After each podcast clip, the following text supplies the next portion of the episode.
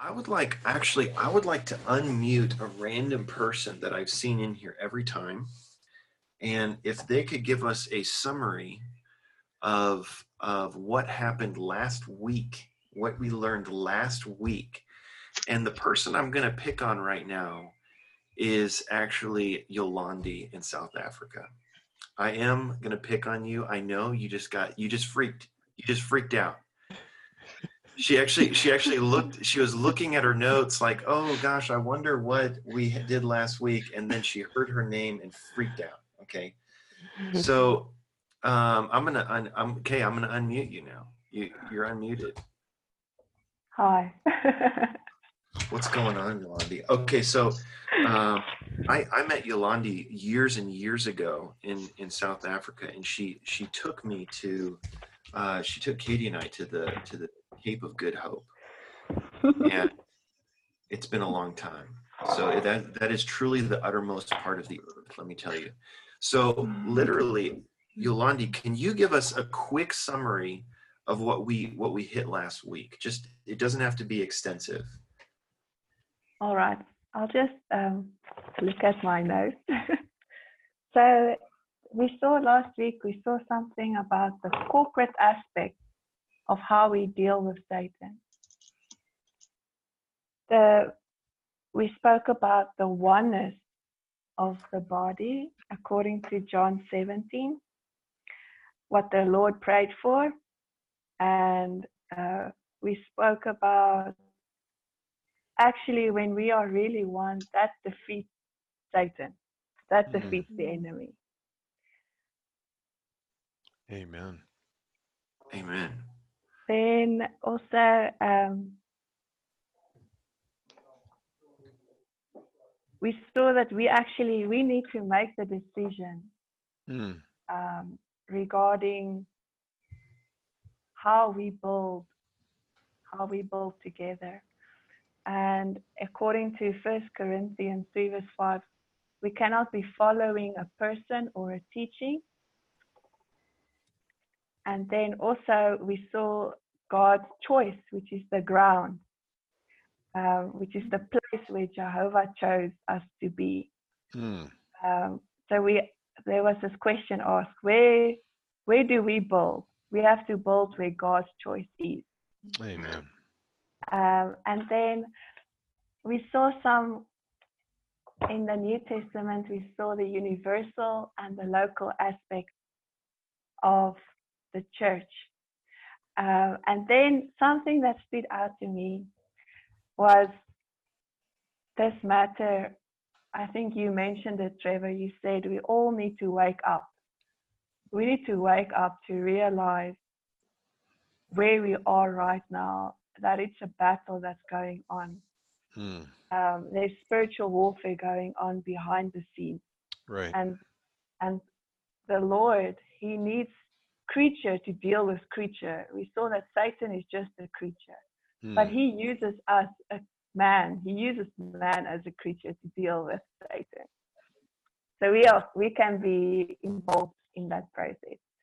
Um, then we also saw something about how we can how we can deal with Satan. There's this matter of a city and a house. Mm. And then we at the end we saw this matter of blessing, how Mm. oneness brings us brings in the blessing. Amen. Uh, according to Psalms 133, the ointment coming down. Mm. Amen. Yeah. Awesome.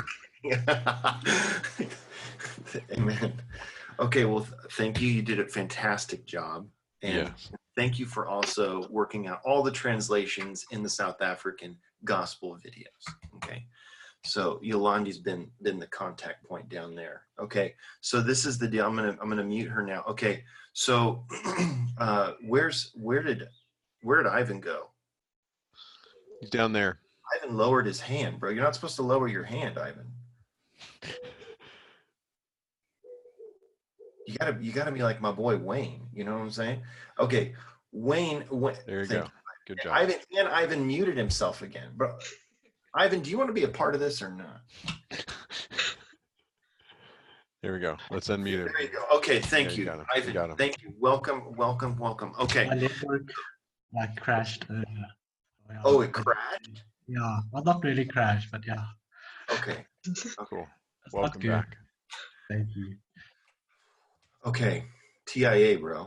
Um, okay, so Wayne, Wayne, bro, I'm focusing on Wayne right now. Okay. And I'm I'm supposed to kind of do the intro and then we'll we'll jump into this. Okay, so Wayne, I have I have a question for you that a lot of a lot of believers actually don't consider or even know. Okay. And my question to you, Wayne, is where is Satan right now? It's a little bit of a trick question, but where is Satan right now? Uh, in my flesh, in the world, accusing us in, the, like, he's Okay, accusing us. Yeah, he's accusing us where? in heaven. Oh, oh, okay. So this is this is an interesting thing, Wayne. Um, a lot of believers don't actually know that Satan is in heaven. Did you know that right now? I mean, you kind of you kind of did, Wayne. You, you knew that. Did you know that, bro? So there's there's yes, this well, that he can go. Okay, okay. So there's there is this concept that you know when I when I die I'm going to go to heaven.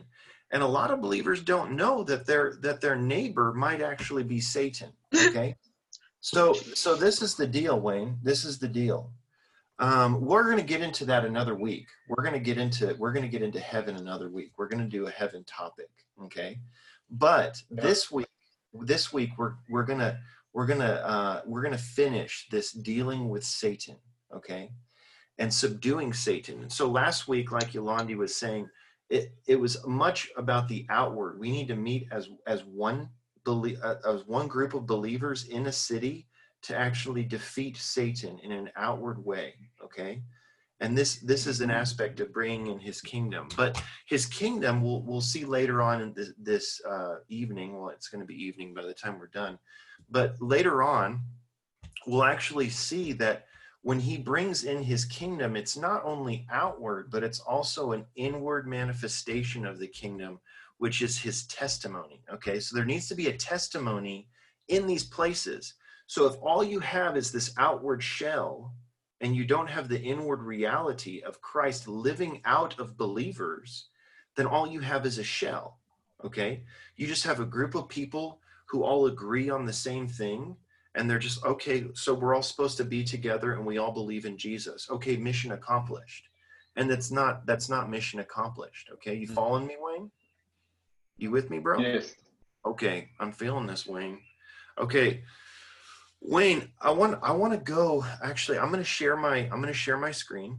I'm going to share my my uh, ipad here. And i want to go and show you um, the the verse that we are we're going to focus on mostly today okay can you see this wayne I- I'm using a really small phone, but I can find it. Uh, I can get it separate from your screen. Cool. Okay. Okay. So this is this is the deal, Wayne. We're gonna we're gonna go to Revelation 12. Okay. And this is an interesting section. So this is the verse that you that you mentioned. Okay. And I would I would like you to read verses 10 and 11. Can you read those for us? Yes. And I heard a loud voice in heaven saying, Now has come the salvation and the power and the kingdom of our God and the authority of his Christ. For the accuser of our brothers has been cast down, who accuses them before our God day and night. And they overcame him. Amen. Because of the blood of the Lamb and because of the word of their testimony. And they loved not their soul life even unto death. Amen. Okay. So Wayne, uh praise the Lord. You know, I I love these verses. And one thing one thing that we need to focus on here is they overcame him because of the blood of the lamb. So there's three things because of the word of their testimony, and they love not their soul life even unto death. Mm, So these are actually the three things that we're going to focus on today. Okay. And this is a believer's personal experience. We want we want to make very clear at the beginning of this. What, the more we dove into this, Nathaniel Guillaume and I are highly aware that there are a ton of topics that we can hit when we do this. It's actually endless. Okay. But the point that we're making today, we understand that that you can't defeat the enemy without the body, and that to to accomplish the armor in Ephesians 6, you need the body. We're fully aware of how important the corporate aspect is. But what we're focusing on today is really our personal um, fight with the enemy on a daily basis. Because a lot of times my companions don't live with me. Okay. Thankfully, my wife does. But my companions don't live with me. And so no one, no one in my house or any of my companions or anyone in my locality can lose my soul life for me. Okay. yeah. So there is there is a personal aspect that we're focusing on today. Okay, so that is my disclaimer at the very beginning, so we don't get emails and texts later on. Okay, so this is the deal, guys. This is the deal. So so uh, is it Dasha? Da- Dasha? Yes. Dasha? Dasha, like Sasha with a D. Dasha. Yeah. Okay, Dasha, I've got to. I'm going to transition over to you for a second, and I'm going to ask you, where where do I find the blood of the lamb? Where do you find the blood of the lamb? Yes. Where can I find it? Like, how do I get it?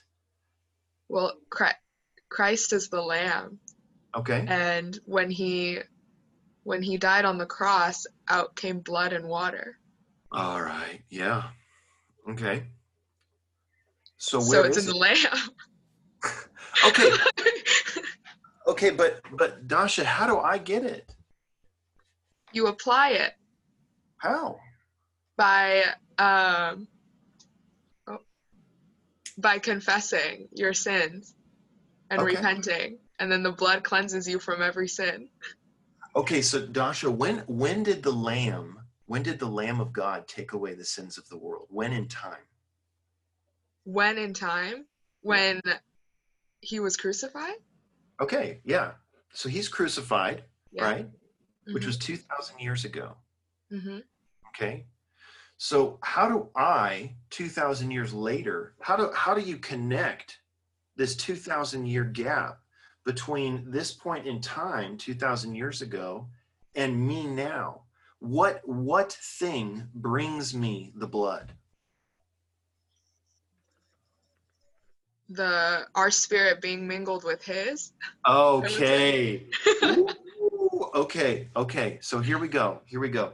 What we when we were really going over this this week and we were getting more and more and more crunk about it. We were getting really excited, guys, okay? And what we what we really started to focus on is there's no way we can talk about this topic without talking about the compound spirit, okay? And so what where we're to where we're to start with this is how we apply the blood of the lamb is is through the compound spirit the lord gave us a tool to defeat the enemy and that tool is the spirit okay so what we're what we're going to do here we're going to come at this a really weird way okay and I, I even when i wrote this these series of verses out nathaniel and guillaume were a little confused which makes a lot of sense but hopefully we can make it pretty clear okay so Dasha, I'm gonna I'm gonna keep going with you here, and Okay. can you read Genesis two twenty two? Yes. So this goes back to our first dive sesh about about the divine romance, if you all remember. Okay, so go ahead, Dasha. And Jehovah God built the rib which he had taken from the man into a woman and brought her to the man. Okay, so there's a bone that is taken out of Adam. Okay, the first Adam. There's a bone. Okay, and this bone, interestingly enough, what does a bone have anything to do with anything? Well, actually, if you go to John 19, 34 or 33 through, okay, I need you to read these also. Through six. But coming to Jesus, when they saw that he had already died, they did not break his legs. But one of the soldiers pierced his side with a spear, and immediately there came out blood and water. And Mm. he who has seen this has testified, and his testimony is true. And he knows that he says what is true, that you also may believe. For these things happened that the scripture might be fulfilled no bone of his shall be broken. Okay, Dasha, what is the spiritual significance or who cares if the Lord's bones were broken on the cross? Why does that matter? Hmm. Because, well, if if his if his bones were broken, then the then he, they wouldn't be able to be built into like connecting back to Genesis Okay. because it was it was the rib it was the rib that God used to build Eve, which symbolizes Christ building His church. But if his bone was broken, Mhm. then you can't build something with broken bones. Exactly, exactly. I'm feeling this. Okay, but we're actually going to take it a little bit further than that. Okay, because we're actually Okay. going to show you what bones signify in the Bible. Okay, Awesome. so bones. I like the fact that you brought out that it's how he builds Eve. Okay, and Eve, actually, Eve's name means living.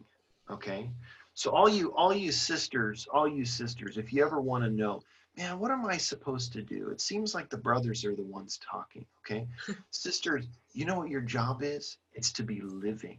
You know, because Amen. that's that's Eve's name is living. Okay, so this is this is uh, you have a actually we have a lot of jobs. I'm just pointing out one. Okay, so this is can I go Second Kings? This is crazy, guys. We're going to Second Kings right now.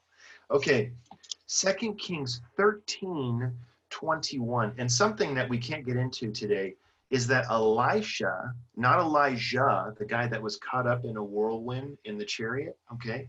Um, this is Elisha, the guy that came after him. Can you read? He's a type of Christ in the Old Testament. Can you read what happens when someone touches his bones? And so it happened that as the people were burying a man, they saw a band, and they cast the man into the grave of Elisha. And as soon as the man touched the bones of Elisha, he came to life and stood up on his feet. Okay, okay, you guys, you guys. Bones signify the resurrection life of Christ. Mm, amen. Okay.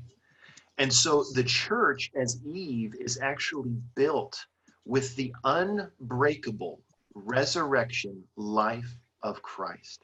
Okay. This is why bones are so significant. This is why bones in Ezekiel are built and, and they're eventually formed into an army to take on God's enemy. Okay. This is the valley of dry bones. We're not going to get into that, but I'm just referencing it. Okay?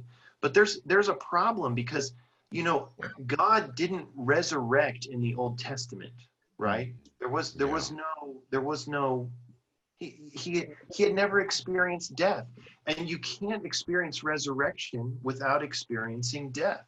Am i correct? I think mm-hmm. so okay? So this is the deal what we're going to see here is we're going to go to john 7 39 okay? And this is funny because there's different translations of this verse and a lot of theologians and interpreters and translators they don't actually know how to translate this verse because it doesn't really make sense. Can you can you read it for us? But this he said concerning the Spirit, whom those who believed into him were about to receive. For the Spirit was not yet, because Jesus had not yet been glorified. okay so a lot of translations actually say for the spirit was not yet and then they add the word given mm-hmm. here okay now i understand why they do that but it's not in the greek the word given is not there. And so if you actually read this according to the Greek, the word given isn't there, which makes it really weird and mysterious. What do you mean the Spirit wasn't yet? The Spirit was in Genesis 1 2, brooding over the surface of the deep, was it not? Dasha, what do you think? Yes. It was, right? Yes. Okay, so now we what we have to do is we need to figure out the mystery behind John 7:39, okay? Mhm. And the mystery behind it is that something happened when the Lord was glorified. Well, when was he glorified? We've got to figure that out, okay? So he was actually glorified according to Luke 24. Can you read 26? Was it not necessary for the Christ to suffer these things and enter into his glory? Okay, so he, okay, and then, sorry, verse 46 also. And he said to them, Thus it is written that the Christ would suffer and rise up from the dead on the third day. Okay, so Dasha, when was Christ glorified? Um, when he rose from the dead on the third day. That's what I'm talking about. Okay, when he resurrected, he was glorified. So mm-hmm. something happened to the spirit. Something happened to the spirit from from the time of John 7:39 until the time of when the Lord resurrects. Okay? Something transpired that made the spirit ready to be given. Okay? So we have to figure out what in the world happened to the spirit. Okay? So this is really interesting, okay? Because what we can do here is, you know, a- lot of you guys, sometimes I don't know, sometimes students will talk to me and they're like, I feel so dead.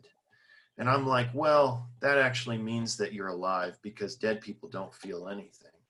But besides that, besides that, um, you know the longest do you know dasha in in spiritual principles do you know the longest time that you're able to be dead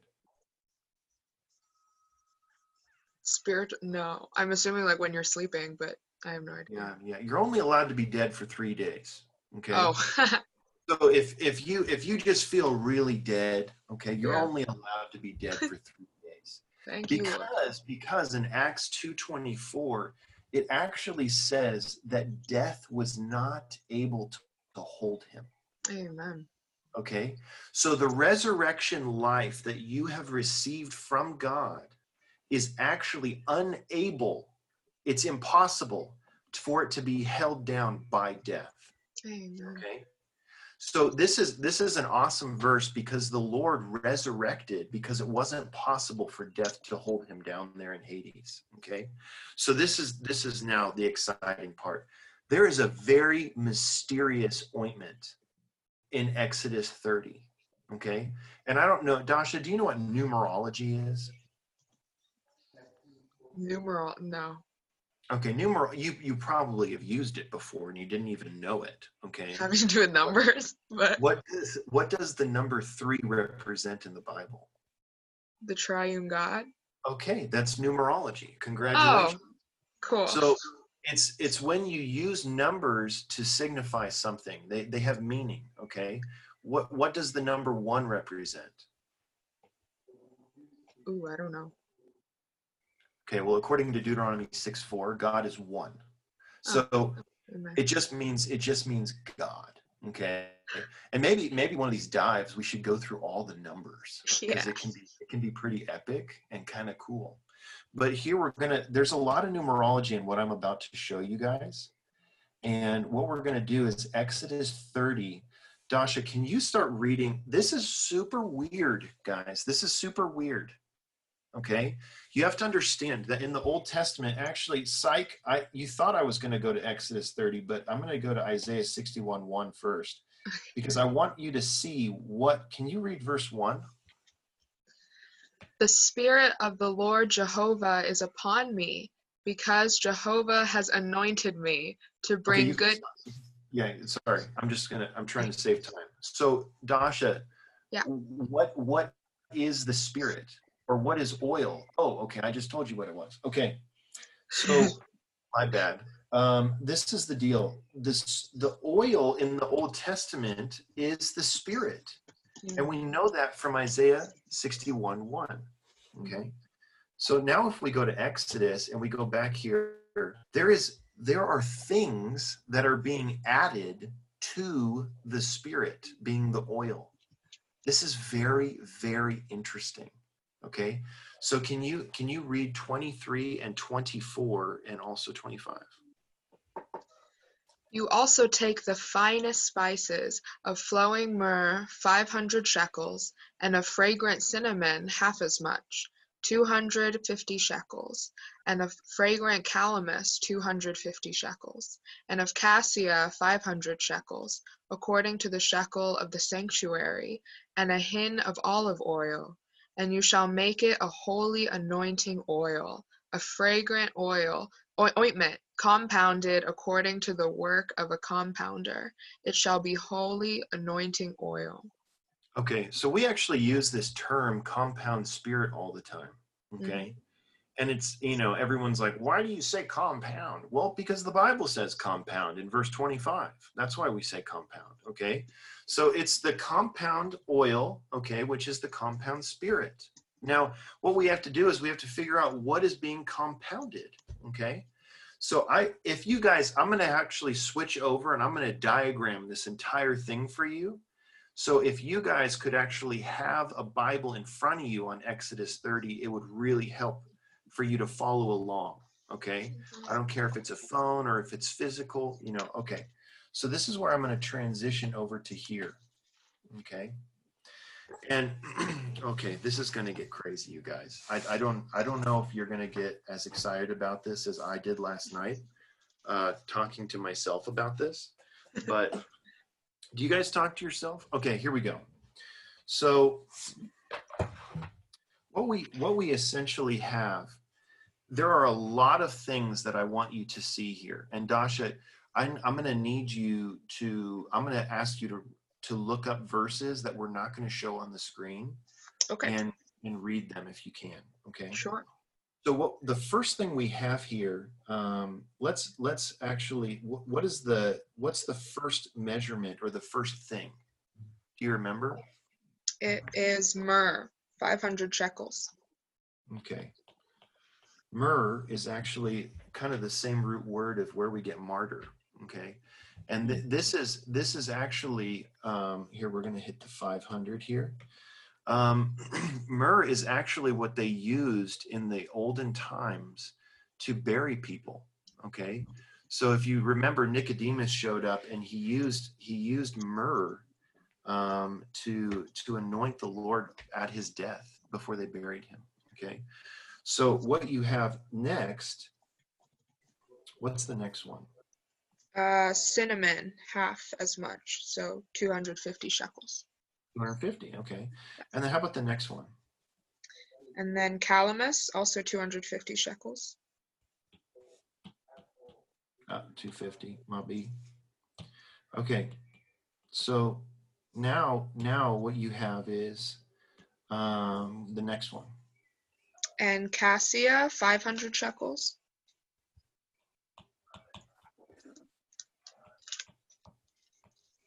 This is harder than you guys think it is. Okay. Okay, this is really interesting. So if I'm if I'm the priest back then, I'm kind of confused. I'm, I'm I don't really understand why you're doing this, Lord. You know, you're asking us to add these things to the oil, which represents the spirit. Okay. Mm-hmm. So what you have over here, oh, actually, let's break this. Let's break these four things down these four things actually represent jesus christ on the earth there's a mm. way to there's a way to explain this okay if you actually combine these two how much do you get 500. Okay so now what you if you look at it from this perspective what you have is you have three things of 500 right so actually, three and five are the numbers that Noah used for the ark, which is also the the ark actually represents the church in the Old Testament. So three and five are what God uses for His building. Okay. Mm. So on this on in this sense, we can actually look at these four elements and we can actually see the triune God. Because the first the first is myrrh, and myrrh actually signifies the bitter the bitterness of Christ's death. Okay. So this is the Father putting the Son to death. Okay. If you taste myrrh, it's horrible. Okay. Mm-hmm. You- I wouldn't eat it. Some people eat it. I don't know about that. Okay. But although although Christ's death is precious, okay, it was also it was also very bitter. Okay. And so this is actually the Father putting the Son to death. Then you have the cinnamon, and the cinnamon has a very sweet smell, right? And this is the sweet aspect of Christ's death. But this, the, the Lord actually, as the as the second of the Trinity, was actually cut in half on the cross. He was split open. Okay, and so the next one actually signifies calamus, and, and, and what that signifies is his resurrection. Okay, I'm going to share with you guys what I. The reason calamus signifies resurrection is because this is a reed, a, a, a reed that was actually it actually grows in swamps in dead water, and what it does is it shoots out of the dead water. Okay, so I'm gonna I'm gonna help you guys out here. This is uh, the way I remember this is calamus resurrect. Okay, Huh. it's the Nice. only it's the only one that has an L in it. Okay, and so you know it just it's just he's got a calamus resurrect. Okay, and so then the last one the last one actually signifies the Spirit. Okay, and this one actually has two S's in it, which is really interesting. Okay, do you know what do you know what cassia was used for? Dasha, do you know? a wood, right? And it was used to build the ark, I think. Well, okay, okay, actually, this is crazy. This is crazy, but all four of these came from a tree. Okay, Uh huh. so who is the tree of life? God. God is. Okay, so all four of these came from a tree. But cassia is interesting because they would take this ointment that cassia creates and they would rub it all over their legs whenever they were going through bushes, Hmm. and it actually repelled snakes. Oh, nice. So cassia, cassia is what I call a Satan slayer. Okay, that's the double S. Okay, so cassia's the Satan slayer. Okay, and so all four of these things are added to something. This actually, so there's four of them, right? Yeah. Okay, Dasha, can you look up uh, Ezekiel one five Yes. and read it for us? Mm. Ezekiel 1 5. And from the midst of it there came the likeness of four living creatures, and this was their appearance. They had the likeness of a man. Okay, so what is what does four represent in the Bible? Man. man. Four represents man, specifically a creature. Mm. Okay.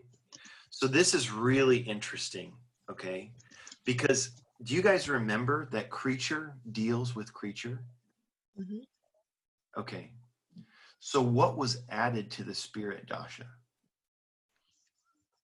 Uh, man. Wait, what? Uh-huh. Go ahead. Go ahead. I want to say man, but okay. Oh, Well, I mean, uh, uh, interestingly enough, okay. So Yeah.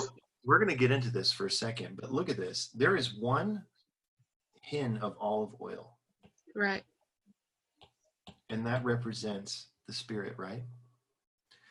And then all these things are added to that hin of olive oil. This is the one God, okay, in Deuteronomy 6 4. Mhm. He is the one God. And actually this this man, this God man that lived on the earth, Jesus Christ, was actually added to the spirit. Everything that he did, everything that he accomplished on the cross and in his human living was added to the spirit. Why would this be significant for you? because that spirit is now in my spirit. Uh-huh. And so thus I can thus we can experience the aspects of the myrrh, cinnamon, calamus, cassia. Oh yeah. Okay. Everything that he Awesome. accomplished. Yeah. Everything that he accomplished in his life and on the cross and in his resurrection can now be uh, can now be experienced Amen. and used inside of you. Amen. Okay. So before I I got to tell you guys that I had a serious problem. I I never disagreed with this. Um, I'm going to erase this part. I never disagreed with this, but I could never figure out why God had to be how, why the spirit had to be compounded. It really bothered me. It bothered you know you guys you you guys are probably just like yeah it's that's cool. It really bothered me. Okay, because I'm like uh, you know I kind of like to know things and. I, I'm just like, I'm like, okay, that bothers me. You're telling me that God, as the hin of olive oil, wasn't good enough? Like what? Like what? Like why couldn't God just shoot the hin of olive oil into me and begin to spread, and everything's fine? What's wrong with that? Dasha, what do you think? What just the oil and none of the spices? Yeah, yeah. I mean, isn't the spirit good enough by itself? But but without the spices, there's no there's no death and thus no resurrection. Oh, okay. That's pretty important. I would It's say I want important. that. Actually, actually, what's really important, and one of the takeaways we want you guys to know today is that you need to die. Amen. Okay, you need to die, and there's no way for Christ to live in you without you dying. Mm, Okay, and so this is this is interesting, but actually, you know, we like we like to do three circles. I'm just going to do three triangles because I feel like that kind of day. Okay. We're now doing the three triangle diagram. Okay, this is the interesting part. And I really, if you guys can see this, you might get really excited. Okay. So if he shoots his hin of olive oil into my spirit, okay, I just want you guys to, okay, I can be regenerated, right? Mhm. Okay. Is my soul a creature? Yes. Okay. Does Satan occupy my soul? Oh yes. Okay. Dasha, if he does not compound the spirit, Oh it oh no. Yeah. it would actually violate creature deals with creature. Oh wow. Oh wow.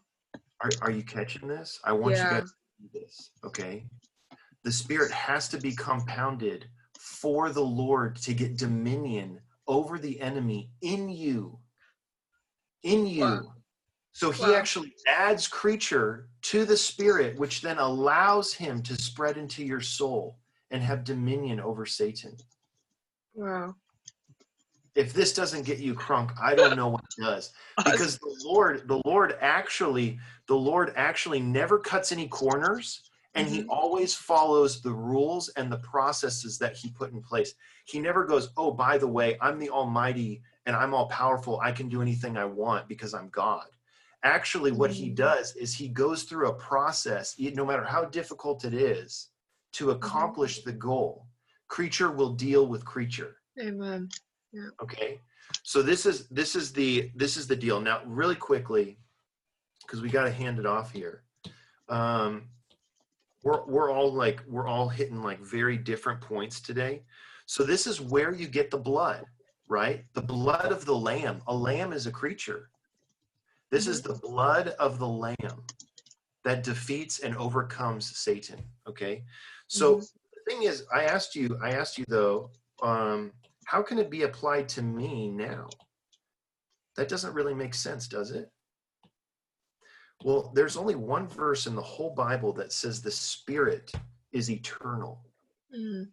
it's in hebrews 9:14 can you read that How much more will the blood of Christ, who through the eternal Spirit offered himself without blemish to God, purify our conscience from dead works to serve the living God? Okay. Who? Okay, so this is the deal. This is the deal. The blood of Christ was added, and actually everything that we just went over was added to the eternal spirit because while he was dying on the cross, he was offering himself up through the eternal spirit. Mm. So during the time of him being on the cross, all of these things, his human living, everything that he accomplished on the cross, all the things that he dealt with, the ordinances, the the old man, creating the new man. I mean, the whole thing was added to the spirit, the new creation. Okay? All of it was. And the fact that it's eternal means that you can experience it. Otherwise, it would just be that moment in time. So the eternal spirit can go in either direction, okay, and apply to anybody. That's Old Testament also. We could get into that and really twist your brain into a million pieces, okay? now, now, I got two very quick verses, and then I'm going to hand it off to Guillaume, and he's going to take us into another orbit, okay? My, my job was to get us above the clouds. And so um, here we go. So in two, so this is when the Lord, he resurrects, and now the Spirit is yet. Now the Spirit is yet. He can now give it to you. So Dasha, what's this one? And when he had said that, he breathed into them and said to them, Receive the Holy Spirit. Amen. Okay. So he says, receive the Holy Spirit. And then this is gonna, this is just insane. I don't know if you've I don't know if you've ever seen this before. But Dasha, can you uh, you know, I had a problem. I was like, where where in the world is the compound spirit in the New Testament? You guys keep Mm. talking about this compound spirit. Where is it? Okay. I want evidence, Dasha. Can Yeah. you read can you read Philippians 119? For I know that for me this will turn out to salvation through your petition and the bountiful supply of the Spirit of Jesus Christ. The spirit of who? Amen. Jesus Christ. Oh my goodness, that sounds like a compounded spirit because literally Jesus is his humanity. Christ is his divinity. Okay? So what you have is the God man, Jesus, was added and compounded into the spirit. And now there's a bountiful supply of it to you to deal with God's enemy. So I'm that's where I'm going to end and we're going to hand it off to Guillaume and he this is like this is like a rocket going into different you know we're, we're hitting the second rocket boost now so guillaume can you can you take it away and tell us what the word of our testimony is Yes, I like this analogy. Hallelujah. Um, okay, I have. Um, I don't know how to start this. Um, it, it's it's really awesome. Um, how about we maybe go back to Revelation 12 um, and read again verse 11? Maybe uh, Ivan. Um, is that the way to pronounce your first name? Ivan. Ivan. Ivan. Sorry, Ivan. Could Yes. you could you read uh, verse eleven for us? Sure. And they overcame him because of the blood of the Lamb and because of the word of their testimony. And they loved not their soul life, even unto death. Yes, amen. So as uh, Trevor said earlier, uh, we mostly want to focus on the personal aspect of this matter, how we personally, daily can overcome the enemy. Um, so that's the angle that we have. Of course, there are many other angles that we are not covering. Uh, but let's just meet. Let me say a few things about the blood, uh, because there's a very strong connection between the blood of the Lamb and the word of our testimony. And we really need to see how powerful the blood is. Um, the blood, through the blood, Christ was able to enter into the Holy of Holies and he obtained an eternal redemption for us. That's in Hebrews 9. We don't have to go through uh, all the verses, but it is by the blood that we have the boldness now to enter into the Holy of Holies. By the blood of Christ, and we cannot cover this today, uh, but he cleansed the heavens and all things in the heavens, also in Hebrews 9. So this is maybe when we'll talk about heaven. Uh, it's quite striking. I never realized that he had to cleanse the heavens. The blood sanctifies us on our personal uh, level. It purifies our conscience so that we can serve the living God. And it enacted a better covenant, the eternal covenant. And actually, because of that, this is in Hebrews 10, because of that, we can, God, He has to give Himself to us. All of the bequests in the New Testament, all of the blessings, He has to give them to the believers in Christ because the blood enacted this new covenant. So the blood is very, very um, important. And the blood, um, I want to say three things about it, uh, in addition to what I just mentioned. Um, when the Lord died, when the blood was poured out, the life of the flesh was poured out. So we have this verse in Leviticus 17 11 that says that life is in the blood. So the life of the flesh, the life of the old man, was poured out. Okay. There's a verse, we'll come to that soon in Revelation 12, this amazing chapter. I think this is verse 5. It talks about Satan uh, being an old serpent, red. Uh, anyways, Satan eats the dust. You know, as we saw in the last uh, two dive sessions, he's a creature. He is uh, on the surface of the earth, and what he does is that he eats dust. And so, when this life of the flesh is poured out, he has nothing to feed on. This is why we'll hit the last point. We need to lose our soul life. Uh, the, the blood also protects us from the attack of the enemy. It's a protection exactly like the blood of the Passover in the Old Testament. The children of Israel were safe in their home because of the blood of the Lamb. And it's the same with us. The blood protects us.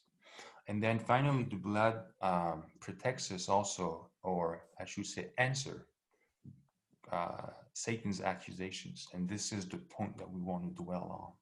So we're protected and we are covered by the blood, and also the blood is answering Satan. So this word answering is quite interesting.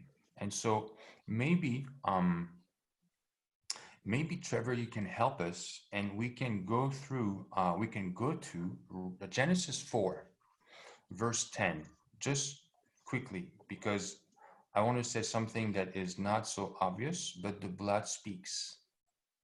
The blood speaks. Mm. And so in verse 10, maybe Ivan, you can help us out and read this verse for us, please. And he said, What have you done? The voice of your brother's blood is crying out to me from the ground. Yes. So you see here, there's the voice of your brother's blood. So the blood is speaking. Here, the blood is speaking from the earth. And the blood is speaking about accusation and vengeance. But there's a verse in Hebrews, and maybe we can go to that right now. It's Hebrews 12 24 that says that the blood of Christ speaks better things.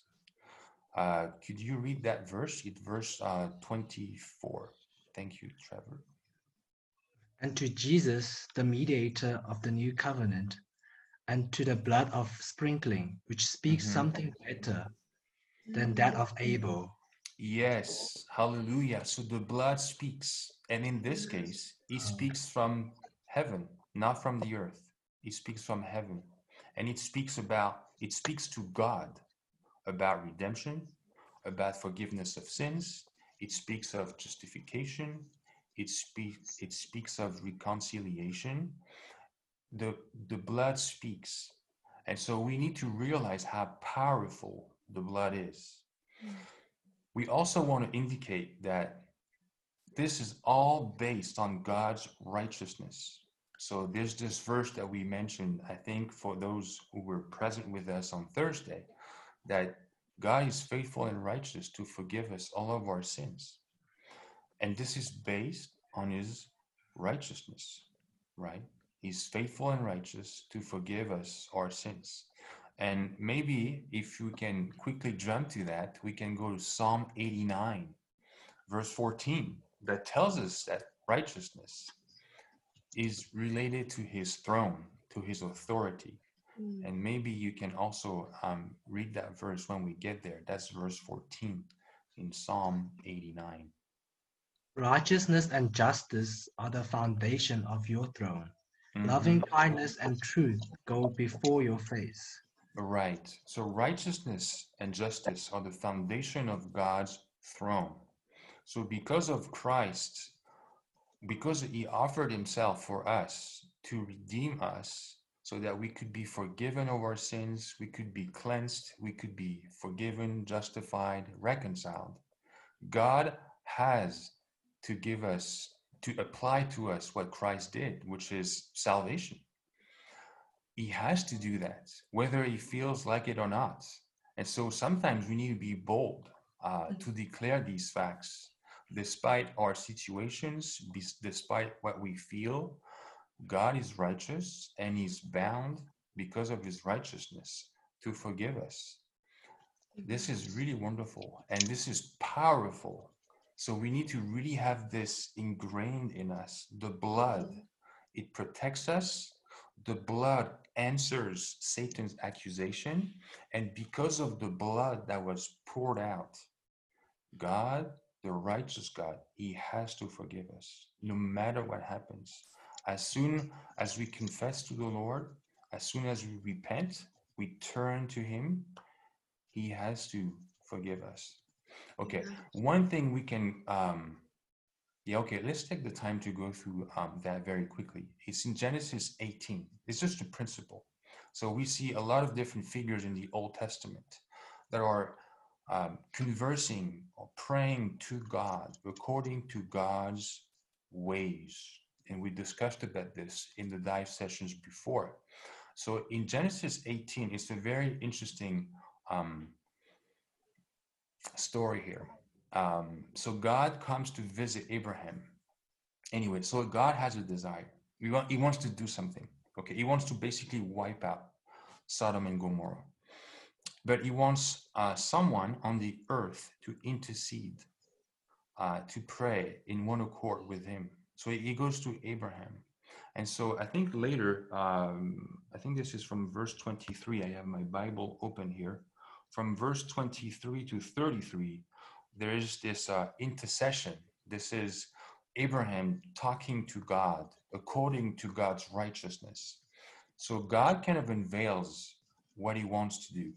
And I think the thought here, of course, and most of us probably know, he wants Lot to be saved because Lot, you know, one of his descendant will be Ruth, and eventually there will be the Lord Jesus Christ. So he wants to preserve Lot, but he needs to have someone who cooperates with him. So he opens up his heart to Abraham. And so Abraham prays according to his righteousness. So God wants to wipe out the city. But Abraham tells him, you know, you're righteous. And so how about we read together uh, verse 25? Could you read that, Ivan, for us again, please? Far be it from you to do such a thing, to put to death the righteous with the wicked, so that the Mhm. righteous should be as the wicked. Far Mhm. be it from you. Shall the judge of all the earth not do ju- justly? Right. Yes. He- so he's take, he's talking to God, the judge of all the earth, and he's saying, if if there are righteous people in in that city, you cannot wipe the whole city out. You can't do that. And so he's asking, you know, we won't go through the whole thing, but he's asking for 50. If you can find 50 righteous men in the city, will you spare the city? And God says, surely if we can find 50, I'll spare the whole city. And then, you know, he's very cautious, Abraham. He has this this very proper position. He's like, I'm just dust and ashes, but I will just ask you, God, if you can find 45, will you still spare the city? And he says, I surely will. And then he goes to 30, and then to 20, and then to 10. And so the principle is that God is bound by his righteousness. And so this is just one small account. You can see this in Moses, you can see this in Daniel. Uh, there's a principle here. So the blood is powerful. The blood protects us and covers us, and it speaks. And this is all based on God's righteousness. Okay, now this is connected to the word of our testimony. This is what Satan wants to do. Uh, all the works of Satan in the church are to overthrow the testimony. The church is a lampstand, it shines in the darkness. And Satan wants to overthrow the church so that he can overthrow the testimony. And so, as we saw earlier, when Satan was tempting the Lord, the Lord spoke the word of God. That was his testimony. Three sentences when he was tempted in Matthew 4 and Luke 4. So, this is the pattern that we need to have in view when we come to the verses that we are about to come to. Okay, let's jump to Revelation 12 again. And I want to read um, verse 1, verse 5, and verse 7. Could you help us, Ivan, again, please? Yeah. And a great sign was seen in heaven a Mhm, woman clothed with the sun and the moon underneath her feet, and on her head a crown of 12 stars. Then mhm. verse 5 And she brought forth a son, a man child, who is to shepherd all the nations with an iron rod. And her child was caught up to God and to his throne. 7 And there was war in heaven. Michael and his angels went to war with the dragon, and the dragon won, and his angels. Wow. Mhm, mhm. Okay, were you here with us last week? I was. Okay, you remember Michael? Michael's appearance in Daniel 10, what he did? Yes. Okay, okay, So- so we'll, we'll, we'll come back to that. So, okay, in verse 1, we see a woman, okay?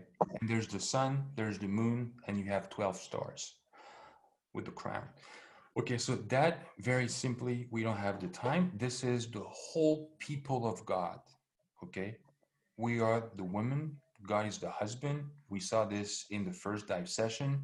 And so this is the whole people of God. The sun are the New Testament believers, the moon, the Old Testament believers, the 12 stars, the patriarchs. Okay. This is the entire people of God. In verse 5, out of the whole people of God, there's a man child that is produced. Sorry, it's hard for me to pronounce man child. But this man child comes out of the woman. Okay. Mm-hmm. So the woman is the, the weaker part. The man child is the stronger part. Okay, and then there's verse 7. So I'm trying to contain myself because this part is, is really crazy. And there was war in heaven. So before we go to the personal side of things, I, I, we, we just want you to see uh, the overall picture. At some point in time, the overcomers, the man child, the dead overcomers actually, will be raptured, will go up to God's throne. And as they go to God's throne, they will see Satan there, like Trevor mentioned earlier. This is where he is. And so the main child, as the overcomers, they defeated Satan on the earth every day by the word of their testimony, by their speaking the word of God. This is how they did it. They were speaking the word of God exactly like the Lord in Matthew 4. He spoke God's word. We have all of these promises in the New Testament. We have all these wonderful truths in the Old Testament. We can speak these things to the enemy, to Satan, and we'll come to that in very practical application. But this is what's happening. The man child who defeated Satan by the blood of the Lamb and the word of their testimony now is going to the throne of God. And as they are going through the heavens, they see Satan there. Okay. Mm. And so, okay, this is this is incredible. And so there is there is there Michael and his angels. Okay, and Michael is waiting. He's waiting for the man child to utter a command Mm. to pretty much say, Satan, we saw you on the earth and we defeated you. And now we can see that you're hiding in the heavens. This is not where you belong. Get out of mm. heaven. Get out. And so we will, the man child, the overcomers, by the Lord's mercy, we speak in faith, we will tell the enemy, get down. You don't belong here. So the man child is the executor. We are just commanding Michael and his angels to carry out this, this sentence. And so basically, there's war in heaven because of the word of our testimony. And so, actually, long story short, we go to the throne of God and then we descend to the earth and we meet Satan there again because we were, we were just throwing him out of heaven. And so, on the earth, we give him another talk, another word of our testimony. We tell him, Satan, now you will go to the abyss. Right. You were on the earth, we defeated you. We saw you in the heavens. You don't belong to the heavens. Get mm-hmm. out. Now we can see you on the earth again. Have you not understood what we said? Now you go to the abyss. And goes to the abyss. And then a thousand years later, he comes out, and the word of our testimony again Satan, mm-hmm. now final destination. You're going to the lake of fire. This Right. is where you belong. And so it's all about our speaking, what we say mm-hmm. to Satan, what we say to God's enemy. So Michael is almost probably saying, okay, can the man child come already? I'm waiting for the command. I'm waiting for the command to execute this thing that everyone is waiting for. And so we need to learn today to do this. Okay, this is this is this is in the near future what I just described. So today we cannot be indifferent. And so we were talking about this, um, and and and and we brought up this matter at the beginning, right? Uh, in the in the little overview that we had of last week, we can we need to wake up. We need to wake up. Amen. We we cannot be indifferent, and Right. so we need to give messages to Satan. This is the word of our testimony. Yes. And so we need to learn to do this. Like individually, we need to learn to do this. Mhm. For example, I'm sure this happened to, well, all of you. Uh, you lose your temper. Okay, you lose your temper. And then you say, Oh Lord, you know, I, I confess, I lost my temper again. So you come to the Lord, He is righteous, He's faithful, He's cleansing us of our sin. And we kind of like say, Lord, can you help me? You know, help me not to do this again. And you kind of make up your mind, you know, I will not do this again. Okay, this does not work. I don't know if you have figured it out. It- it- this doesn't work. What works though is you you talk to Satan. You don't try to deal with the consequence of what is in your flesh. You go to the source, the root, Mhm. Satan, and you tell him, Satan, you've been destroyed. You know, last last I heard, you were destroyed on the cross. The one who had the might of death was destroyed. All of your works have been annulled. So don't bother me. Don't don't talk to me. And then, you know, most of the time he wants to run away pretty quickly because he's realizing you're standing on God's righteousness. You have the protection of the blood. It cannot touch you. It can't do anything to you at this point. And so you can maybe want to tell him, stay a little longer stay a little longer i'm not i'm not finished with you you will not only go away when i tell you to go away but you are not in the lake of fire and all of the angels with you and so we need to realize right now okay as we are spending time together 176 of us um, there's an audience there's a lot more beings uh, with us Mhm. right now. Uh, I just I just want to go through a few verses. We don't have to go and look at them, but basically, under the earth, there there are saints, the martyred saints, praying, asking God for vengeance. Okay, this is in Mhm. Revelation six ten. Oh yeah, Trevor is very fast. He knows all the verses, and so under the earth, there there are a group of people waiting. Okay, on the earth, Revel um, what is it? Romans eight of course. 19 talks about the creation eagerly waiting for the revelation of the sons of God. So there are all kinds of things on the earth waiting. Demons are there, angels are there. You know, uh, I don't know if you know this, but when you give hospitality, you may be entertaining angels. This is what we know from Hebrews 13. So angels are on the earth, demons are on the earth. Now we saw this also last week. It was really, really awesome the way it was presented in First Peter 1:12. You have angels also there, and they have, you know, their necks are like stretched forward to see what's going on on the earth. Of course, it's related to salvation, but we did mention that they were there.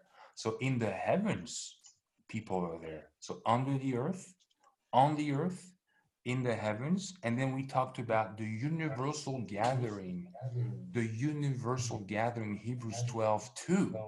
So in the whole universe, everyone is watching what's going mm-hmm. on on the earth with man.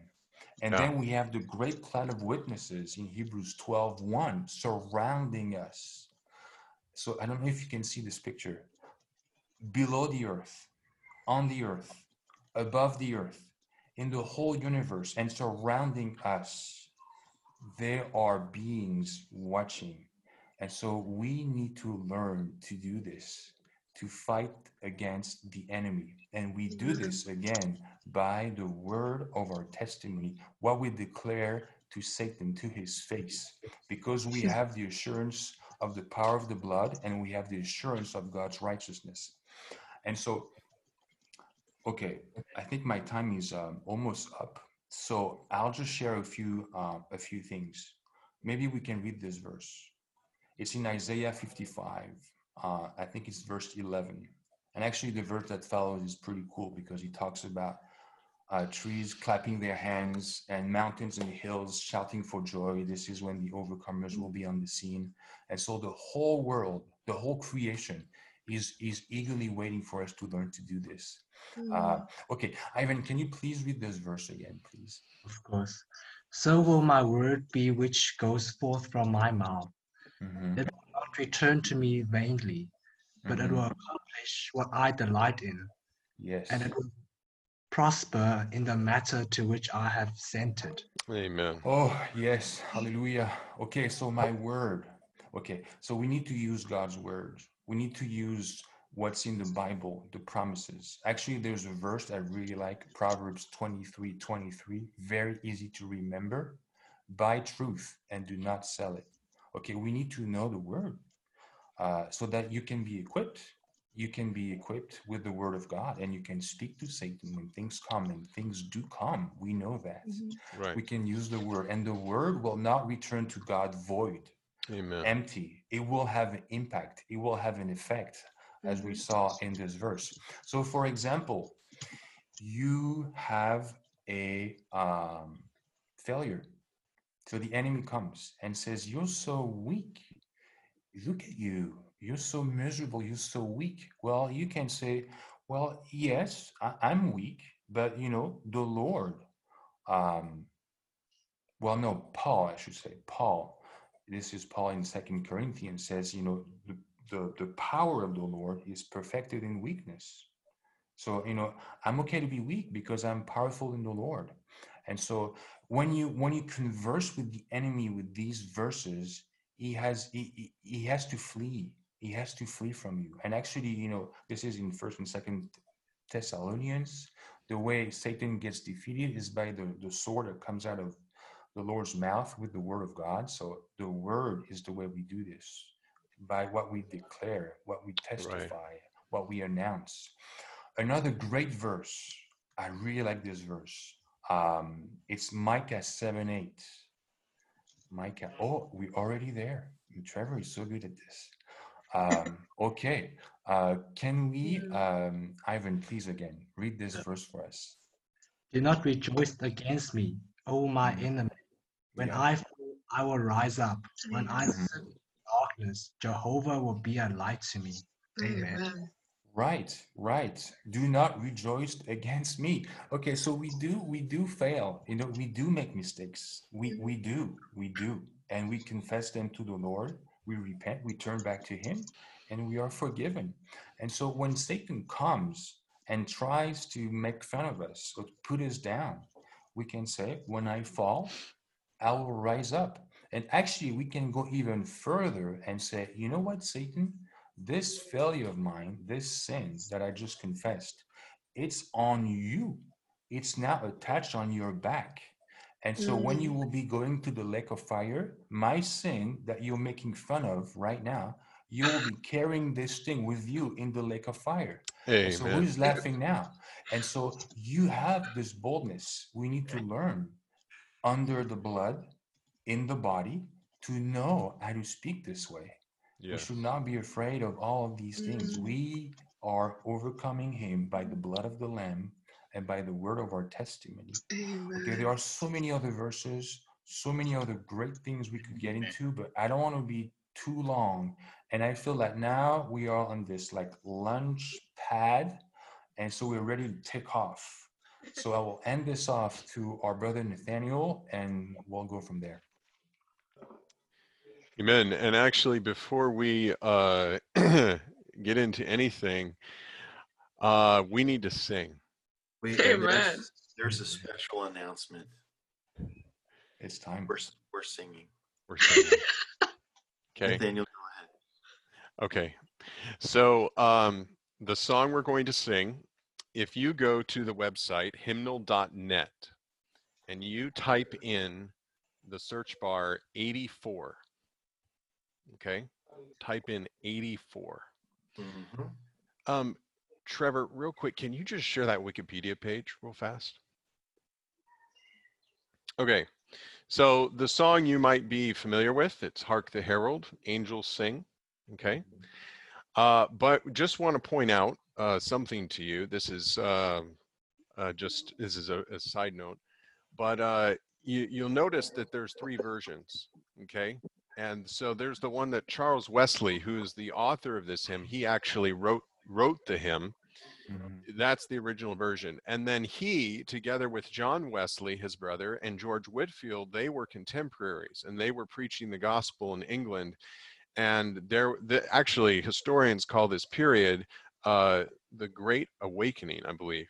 And so, because many, many, many people uh, got saved during this period of time. So, George Whitefield adapted the song, which is what we are used to singing today. Um, unfortunately, uh, in 1961, uh, there was another version released, and this version actually uh, leaves behind one of the most important verses. So Mm. anyway, we it's just better if you can sing what uh, they they sang back then. Uh, you know, as the Lord said in in Matthew, uh, from the beginning it has not been so. So we'd like to go back to the beginning. And uh, okay, so we're gonna sing. We'll actually sing the George Whitefield version. I can. There's more to say about uh, the Charles Wesley original. Um, it's amazing. You should really look at it. If you just go to Wikipedia, type in "Hark the Herald Angels Sing," just look at his lyrics. They're incredible. Uh, but Mhm. since we're all familiar with George Whitefield, we'll we'll just uh, go with that. So I think we have some music. Oh, sorry. Yeah, yeah, yeah, sure. Yeah. Can, Ivan, can you read? Can, okay, you guys, you got to see this. So in 1961, they changed it 300 years later. Okay, or 200 years later. You know, so look at look at this is the common one on the right side that people usually use. Okay, so when you hear this uh, during uh, you know December festivals, um, this is the version that they use. Now, Ivan, can you read? Can you read the last stanza of the original one, or in the middle? The middle. Okay. Adam's likeness now effaced, stand the image in its place. Second Adam from above, work it in us by thy love. Amen. bro and then and then the stanza before that uh read that one too bro Come, desire of nations, come. Fixed in us thy heavenly home. Rise the woman's conquering seed. Bruise in us the serpent's head. Amen. Okay do you guys remember when we were going over genesis 3.15 and we were we were talking about the seed bruising the serpent right Yeah. Yeah. so this is the, the original hark the herald angels sing this is this is what it was They actually sang this and then they took it out later because they didn't even know what it was talking about. Okay, so this is the deal. We're gonna, yeah, we are gonna sing this. Check this out. Okay, so should we mute everybody? Is that we're gonna mute yeah, everybody? We got to mute everybody, and uh, this the the the what we're gonna play will have an intro, and then the song will start. So just start singing along. Okay, this is a sing along with the piano. Okay, so again, M84.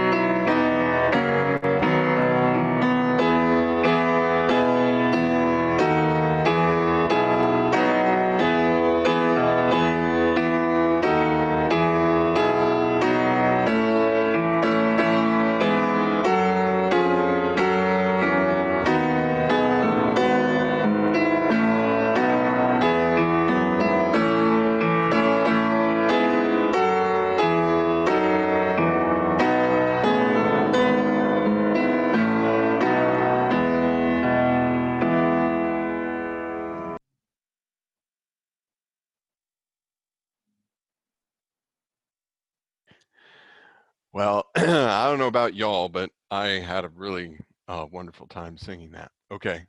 So, uh, come desire of nations come, fix in us thy humble home. And then rise, the woman's conquering seed. Notice this it says, bruise in us the serpent's head. And that phrase, bruise in us the, the serpent's head, uh, really, I think, describes what we've been talking about and what we're going to be talking about. Uh, Adam's likeness now efface. That means remove. And instead of Adam's likeness, stamp thine image in its place. And then it's interesting, it says, Final Adam from above, reinstate us in thy love. And final Adam, that is a reference to 1 Corinthians 15 45 which says that the last Adam became a life giving spirit. And uh, anyway, it might seem kind of obvious, but uh, we were talking about this earlier, you know, that humanity was is now in the spirit. And this verse is so clear. The last Adam became a life-giving spirit. So uh, okay, now we're going to uh, go on. Can we go back to Revelation? We need to cover the last part of that verse. Uh, in Revelation chapter 12, uh, verses 10 and 11. And I'm going to direct a question to Wayne. Um, thank you for hanging with us. Uh, so, uh, particularly in verse 11, um, can, Wayne, can you read verse 11 again? And they overcame him because of the blood of the Lamb and because of the word of their testimony. And they loved not their soul life, even unto death. Right. So, very good. So, we're going to actually be focusing on this last part. And they loved not their soul life, even unto death. Now, uh, I'm going to ask you a question, Wayne. Um, why did Jesus need to be baptized? Ooh. Why do you think? It, it's okay. Whatever, whatever you might. Yeah.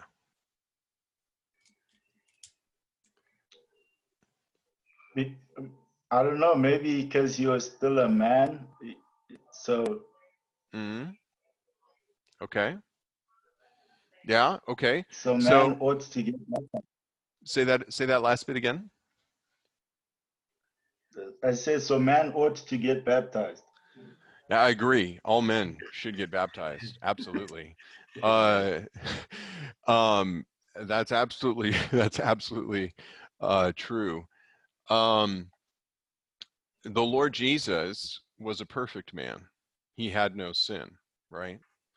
So uh, many times we associate baptism uh, with kind of the washing away of sins and you know of course when it in in terms of us it's a transfer from the kingdom of of of god or from the kingdom of satan to the kingdom of god um but the lord jesus uh he didn't really fall into any of those categories right? He wasn't he was uh he was sinless yeah. um when he came the kingdom of god came yeah. Um, so he really didn't, in that respect, he really didn't need to be baptized. And in fact, in John, or with, you see, even before, uh, with uh, John the Baptist, John the Baptist was already baptizing. So sometimes people might say, well, he needed to be baptized because it was to be a pattern for us. Mm-hmm. Right? But but actually john the baptist was already baptizing. People were already getting baptized. Mm-hmm. so this is why i mean anyway your your this this uh, question is it kind of it can stump it can really stump you. And um the the main point i think to take away from jesus needing to be baptized yes he was sinless but when he got baptized, you know, baptism is we are going into the water, indicating death, right? In the likeness of his death. And then we're brought up in newness of life. That indicates resurrection. So the Lord Jesus, by getting baptized, was actually declaring to the entire universe that he, that any man, all men regardless of whether they are sinless or not, are good for nothing but death and burial. Okay, and what that shows us is that being sinless doesn't accomplish God's goal. Amen. Okay, now you think about that for a second. How often do we just want to be sinless? Like, if I cannot sin today, Wayne, is that a pretty good day? Yeah. Yeah, you feel pretty good. Like, man, today wasn't bad, Yeah. right? Yeah. But we realize actually because Jesus got baptized, that be just by itself being sinless does not uh, fulfill God's goal. We see the same thing with Adam. Adam was in the tree of life in the tree in the Garden of Eden, but he still had to take in the tree of life, right? So before Adam took in the tree before before the fall of man adam god still wanted adam to take in the tree of life. This shows us that only the life of god can fulfill god's purpose. No life apart from god's life apart from the resurrection life of christ can fulfill his purpose. Amen.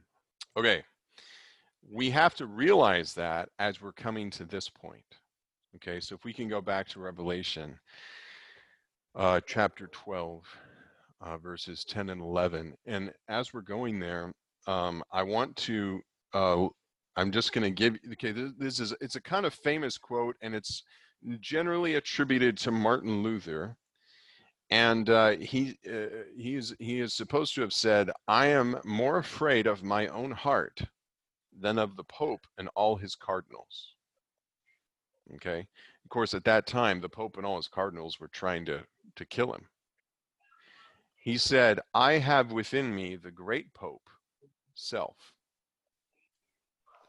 So, in Martin Luther's realization, uh, he realized outwardly, yeah, there's a lot of opposition, but actually, the greatest opposition is that is within me. The greatest opposition is actually myself.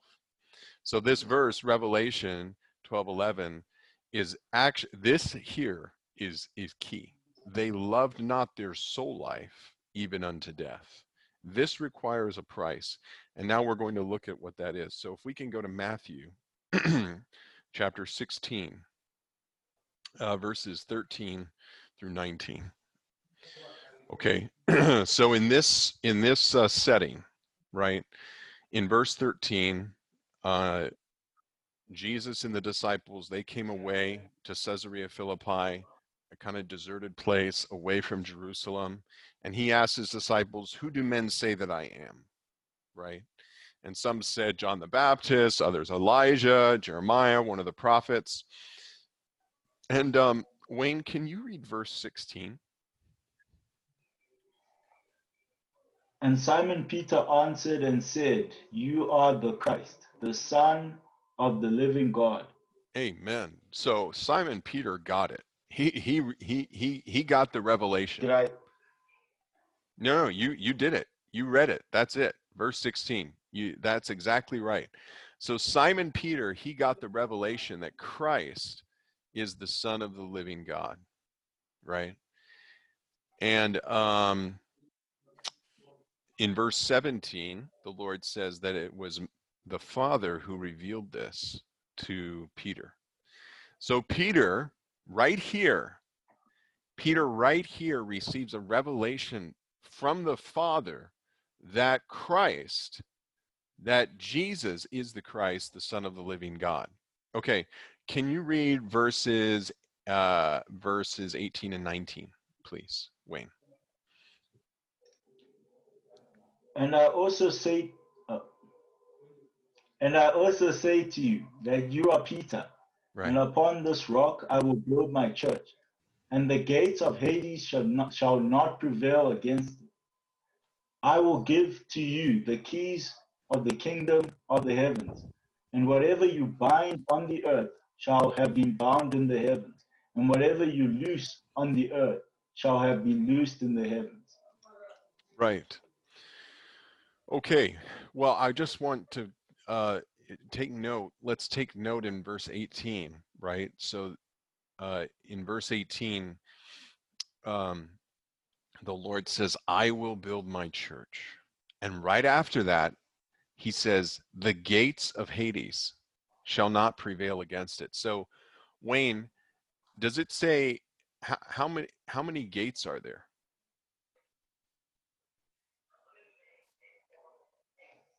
I don't know, plural. Yeah, it doesn't say, but it's plural, right? It's more than one gate.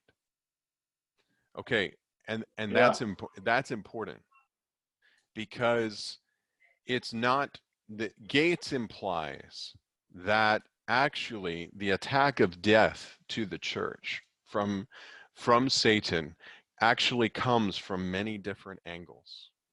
There are actually many gates. And all these gates, they're directed against the building up of the church. That's that's why there's a warfare when we talk about the building up of the church. Okay? All right. Then he says, I will give to you the keys of the kingdom of the heavens, right? And whatever you bind on the earth shall have been bound in the heavens, whatever you loose on the earth shall have been loosed in the heavens. And these this word keys um in in uh there is uh one understanding of these of the, this word keys and that refers to the fact that on the day of pentecost the spirit was poured out right on the jews and then in in the house of cornelius the spirit was poured out on the gentiles.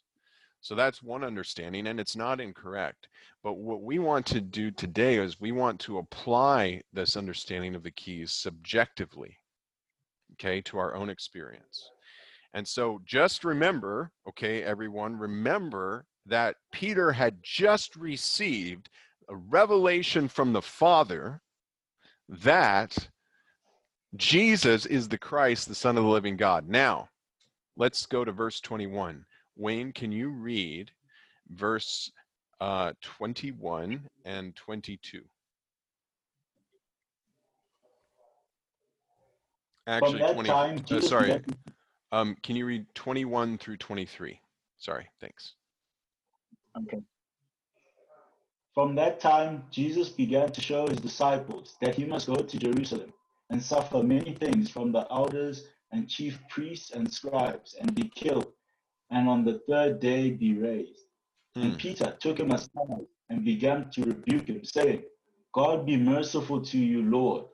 This shall by no means happen to you. But he turned and said to Peter, Get behind me, Satan. You are a stumbling block to me, for you are not setting your mind on the things of God, but on the things of men. Right. Okay. So, just a few verses earlier, he had received a revelation from the Father, right? And in verse 23, what does the Yeah. Lord say? Get behind me, Satan. Okay. So, Peter went from receiving a revelation from the Father to being Satan, okay? In just a few verses. All right.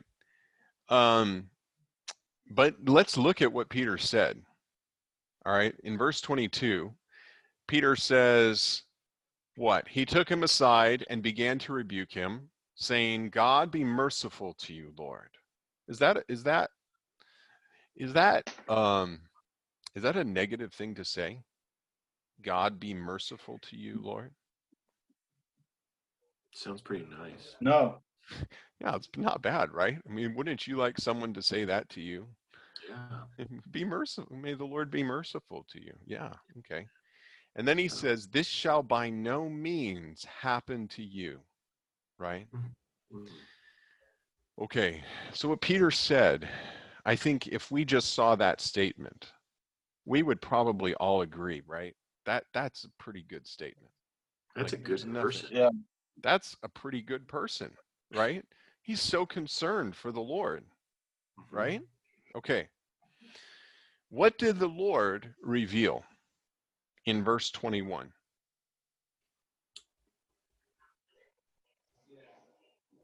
that he must be killed and on the third day be raised. Right. So in verse 21, he unveils his death and resurrection.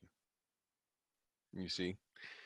So, I mean, if we don't have the Lord's death and resurrection, we don't have the compound spirit. We don't have the church. We don't have anything. We are all done. And Satan has won. Right? Mhm. Or at least he's uh, won that battle. he actually can never win, he can only delay. Uh, but uh, we're not going to give him that opportunity, right? So, um, in in uh okay in in uh verse 22 peter says something very good and it's coming out of the goodness of his heart Oh, so good. but he's actually opposing god. Yeah. and this brings out a very important principle Yeah. okay? The principle is this and that is from ourself satan can come forth as we saw because the lord said get behind me satan. But satan doesn't just come forth negatively. He also comes forth with very good ideas very you know concerned for us Mhm. for people. Oh, oh, no, this isn't. You really should do this. This is much better. Anyway, we'll get into some more application in a bit. But my point is, when we think about the gates of Hades going up against the church, it's not just the attack of death in a negative way. It comes in, actually, it can come in through any of us. Peter is our representative. So that the the the gates of Hades many times come through well-meaning, well-intentioned, uh, thoughtful opinions that we have. And I'm speaking as someone who is the worst offender. Okay. I'm by no means uh, an exception to this. So now what we're going to do is we're going to look, okay, at the Lord, after the Lord told Peter, You are Satan. Okay, what did he say? Uh, he said, For you are not setting your mind on the things of God, but on the things of men. And so to set your mind on the things of men, he had his mind set on the earth. Okay? To set his mind on the things of men, his mind was not set on God. This actually reminds me of another verse in Romans chapter 8, verse 6, uh, which, oh, we're going to go there. Awesome. Okay, Romans 8 6. And um, let's see, Wayne, can you read that? Romans 8 6. For the mind set on the flesh is death, but the mind set on the spirit is life and peace. Amen. So, you know, this is a practical application for us. Okay. Uh, if we, the mind is where these things issue out of. Okay. So, if we don't want to be uh, a channel for Satan to express all kinds of things, we have to take care of our mind. And that means our mind, it needs to be set on the spirit. Okay? When our mind is set on the spirit, the the result is that we have the sense of life and peace. When the when the mind is set on the flesh, it's just death. And it's it's hard to know sometimes whether or not your mind is set on the flesh or on the spirit. But you know because paul gives us this word in at the end of 6 it's life and peace. Peace is a critical word here. So actually if we have a sense of peace peace indicates to us okay uh, our mind most likely is set on the spirit. So this is just a practical application. Actually and and it's not a um it's not a it's not a a, a kind of psychological sense of peace. It's just inwardly in your spirit you just have the sense i'm at peace. I'm at rest. Even everything around you is just going crazy your environment is a mess but inwardly you're at peace that's the kind of peace we're talking about it's the peace of god okay now if we can go back to uh, matthew 16 okay from the mind that is set on the things of men, what comes forth are opinions, which is what we saw in verse 12, or sorry, in verse 22. In verse 22, Peter gave his opinion. Don't go to the cross. It's not good for you to die. We don't want you to die. That was Peter's well intentioned opinion issuing from his mind. Okay, then the Lord gives us three keys. Okay, in uh, verse 24 and 25. So, um, uh, Wayne, can you read verses 24 and 25 for us? Okay. Then Jesus said to his disciples, If you want to come after me, let him deny, if anyone wants to come after me, let him deny himself take up his cross and follow me. For whoever wants to save his soul life shall lose it, but whoever loses his soul life, soul life for my sake shall find it. Right. Okay, so here are the three keys. If anyone wants to come after me, okay, that means the Lord is our pattern. Okay, this is not something that we do in and of ourselves. The Lord has already taken this way. So, what we do is we just enjoy the Spirit in our spirit. And as we do that, we can follow Him mm. in His way. And what is His way? His way is first, let Him deny Himself. Okay, so first we need to deny ourself.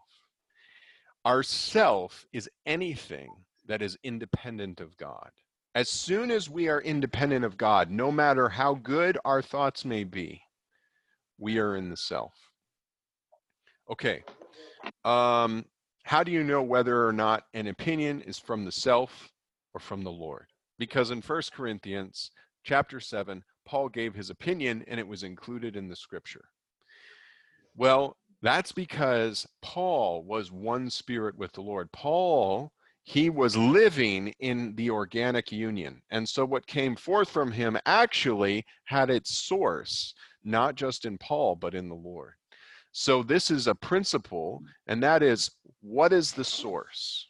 We always have to consider this. Anytime we're with others, anytime we're receiving fellowship or giving fellowship, we have to consider mm. what is the source of this. It's not how good is this? How good is this idea? How bad is that idea? The question always, and this is the question that God asks, is what is the source? He asks not, what are you building, but how are you building it? Are you building with gold, silver, and precious stones? Right? Okay. This is why fellowship is so important because I may not be clear about whether or not my opinion is from the Lord. But if I sit down with Trevor and I sit down with Guillaume and I say, I really think we should we should present this aspect in the dive session. And both Trevor and Guillaume, their feeling is no, no, no, no, no, no, no, don't do that. Don't even go there. Okay. All right. I might have thought my opinion was from the Lord. But now my opinion has passed through the filter of the body. Okay. And I realize, okay, this is not the Lord. Amen. All right. So we should, we have to learn actually, the more we go on with the Lord, the less sure, sure we will be about our opinions. we'll just start to realize eventually, eventually, we just, we'll just trust the body We'll just trust the fellowship. Okay. But we're all in the process. All right. You can't try to pretend and act that way. Uh, you just stay in the process. Keep enjoying the compound spirit. All right. Okay. So, um, okay, th- that's the first key is to deny the self. The second key, take up his cross. All right. So, how do we take up the cross? There is a thought within many Christians that to take up the cross means we need to suffer, right? I mean, let's see, Dasha. When you oh you're unmuted. Okay, you're you're muted. You're muted. Okay, here we go. Let's unmute you. Okay, there we go. So Yep. Dasha, um, if I were to tell you you need to take the cross, hmm what would you say? What do, what does that mean to you? Hmm. I need to die. Okay, you need Yeah. to die, right? Yeah. Bye bye to your choice. Bye bye to your preference. Hmm. yes. Okay. All right. That's not necessarily incorrect, but it's Mhm. better to look at it from a different angle. Okay. Okay. And the angle that we look at it from is when the Lord was in the Garden of Gethsemane in Matthew chapter 26. Okay. Mhm. And there he's praying, and he's actually, I mean, he's in distress. He's smite, he's sweating blood hmm and um, uh, it's Matthew 26, uh, 39. And I'm just going to read it. Uh, the verse will come up in a second. It says, And going forward a little, he fell on his face and prayed, saying, My Father, if it is possible, let this cup pass from me. Yet, not as I will, but as you will. Mm. Okay.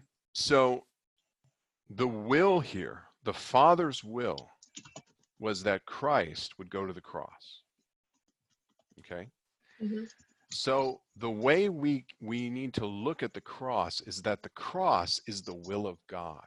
Amen. So whatever the will of God is, okay, that's the cross. All right. Wow.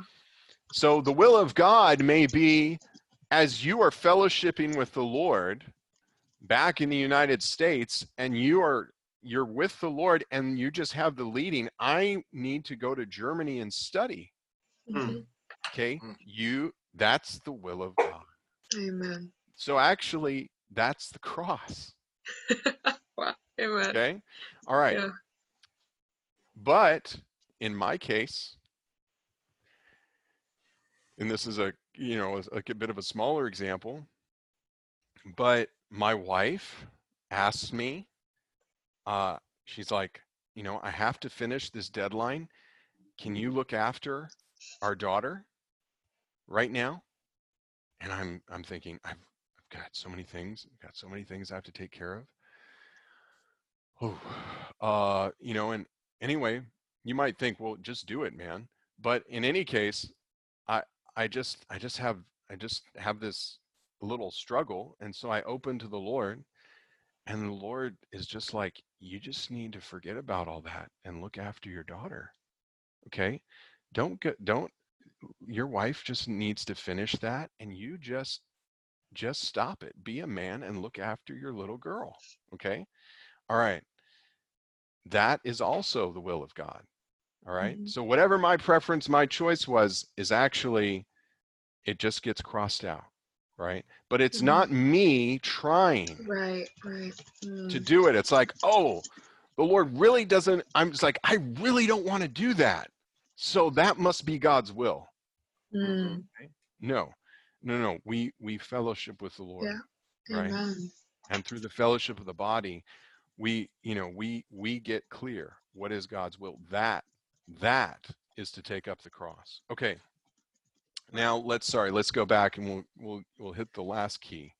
And the last key is um uh to um uh to lose the soul life okay? All right. And now to lose the soul life uh let's see where are we? Yeah so for whoever wants to save his soul life shall lose it but whoever loses his soul life for my sake shall find it right okay. When we talk about the soul life and losing it what we mean is and what the what the what the verses here are referring to is to lose the enjoyment of the soul right? Mm. so it's not like your soul as it's as an organ it's not like you have it's not like you stop thinking or feeling or deciding Mhm. what it means is that the enjoyment of your soul. Okay, now I have to ask this question. What is the highest enjoyment?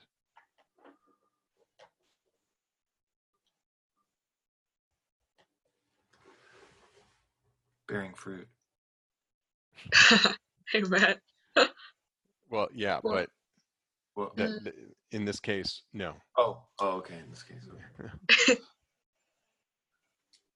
What do you think the highest enjoyment is? Okay, you've got physical enjoyment, you've got soulish enjoyment, and you have spiritual enjoyment. What do you think is the highest enjoyment? Spiritual enjoyment. That's what I thought too. True.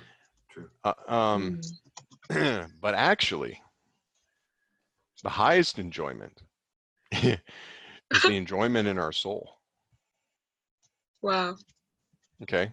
Yeah. Now, what does that mean? Now, you have to don't misunderstand here. Okay. Okay. Uh, our soul was created by God. We were man, mankind, men. They were created as living souls. We were not created as a spirit. hmm right? We were not created just as a body. We were created actually as a soul. When you look at how the Bible describes people, many times it says there were, you know, 500 souls. You know, that is how man is, okay?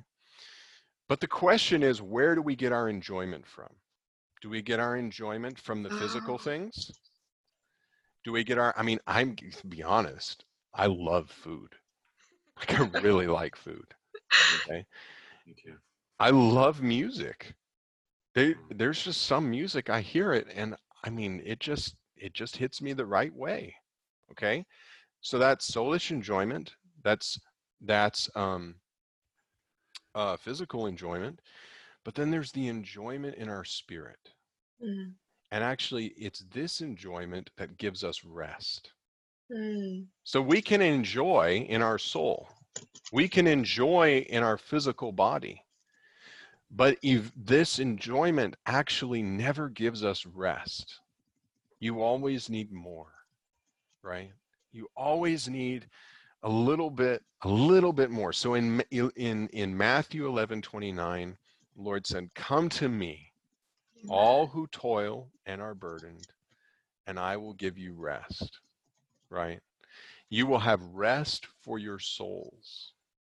Okay. So, actually, the way to have the highest enjoyment in our soul is by finding rest in the Lord. So it's it's Mm, mm. actually the spiritual enjoyment that buttresses our soul and gives us true rest and gives us the highest enjoyment. Okay? So when we talk about losing our soul life, we're not Mhm. and losing the enjoyment of our soul. We're not does doesn't mean that you're a joyless person. You walk around miserable all day. Okay? It doesn't mean that. What it means is that we need to deny, we need to we need to forget about the uh, other kinds of sources of enjoyment. Mm. And this is not something that happens all at once. If you try to get rid of everything that you enjoy, you're just, it's not going to be pretty. Yeah. Okay. So this happens little by little. Mhm. Little by little, the Lord will shine on different things and event, and then he'll replace those things with himself as the true enjoyment. Okay. Mm. Um, I think anyway. We're we're, going to go on from here, but uh, yeah, that's I think that's good. So these are the three keys. Okay, and, and one application maybe of losing the enjoyment of the soul of the soul life. You know, um, I let's say that I'm a brother living with some other brothers, and the brothers really make me really angry. Okay, and I'm just eventually it's just like okay, that's it. I'm gonna just go move to another city.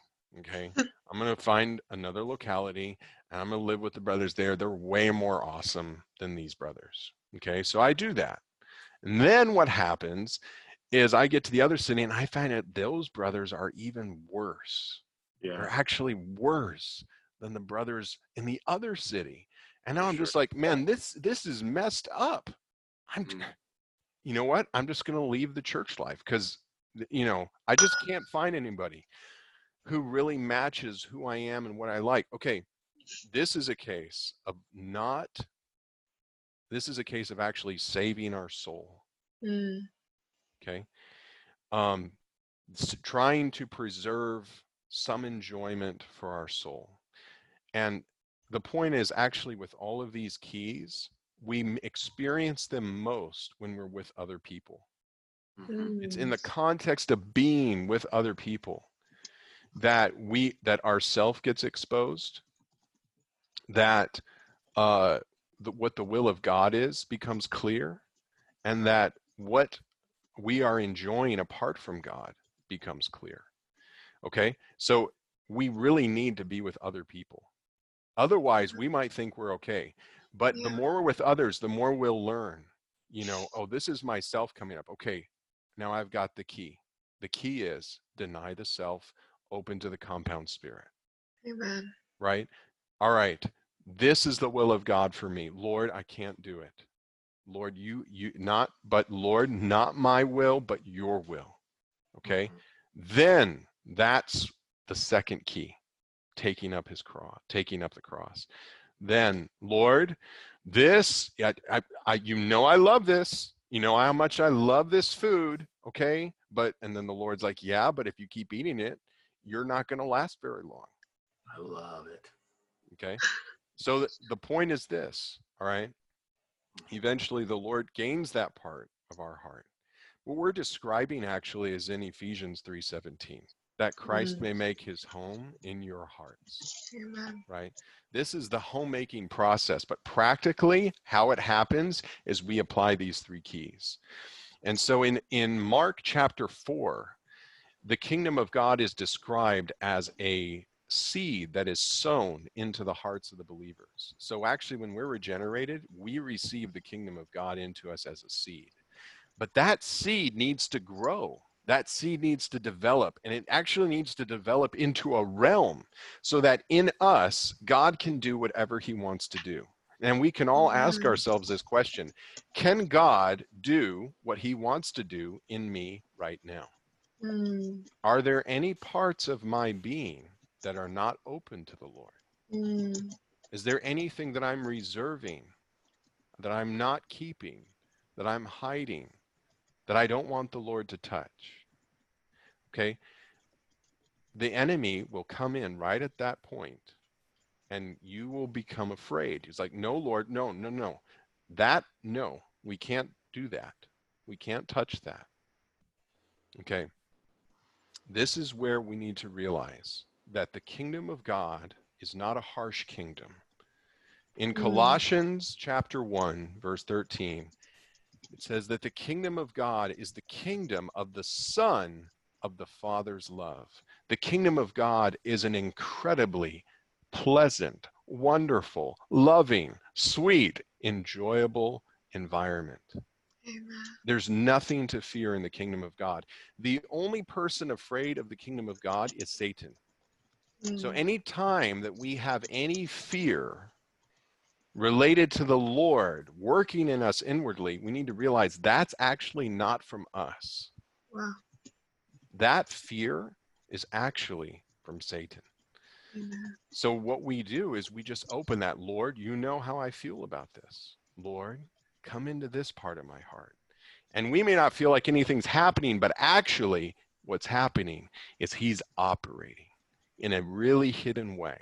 And then before you know it, suddenly you're okay. Yes, Lord, you can mm-hmm. touch this part. I'll give you a good backup prayer.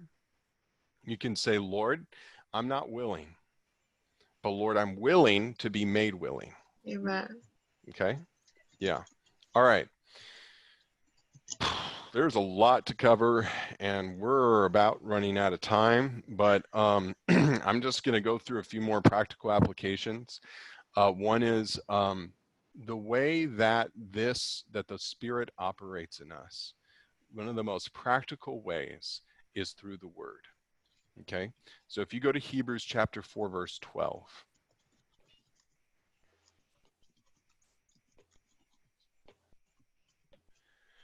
For the word of God. Okay, uh, let's see. Yes, Dasha, can you read that? Yeah. For the word of God is living and operative and sharper than any two-edged sword and piercing even to dividing even to the dividing of the soul and spirit and the joints and marrow and able to discern the thoughts and intentions of the heart. That's right. Yeah. Amen. Okay, so the word of God actually, you know, we don't have to try to kill the enemy inside of us. What we can do is we can just pray over the word. Amen. The word actually is sharper than any two edged sword. And now, two edged here is key. Mm. Two edged means on the one hand, we die, but on the other hand, it kills the enemy. Wow. Right? Because the enemy's Amen. inside of us. So actually, when we pray over the word, what we're doing is we're slaying the enemy within us. Okay. Now, Amen. just in case we don't uh, believe that, let's go to Ephesians chapter 6, verses 17 and 18.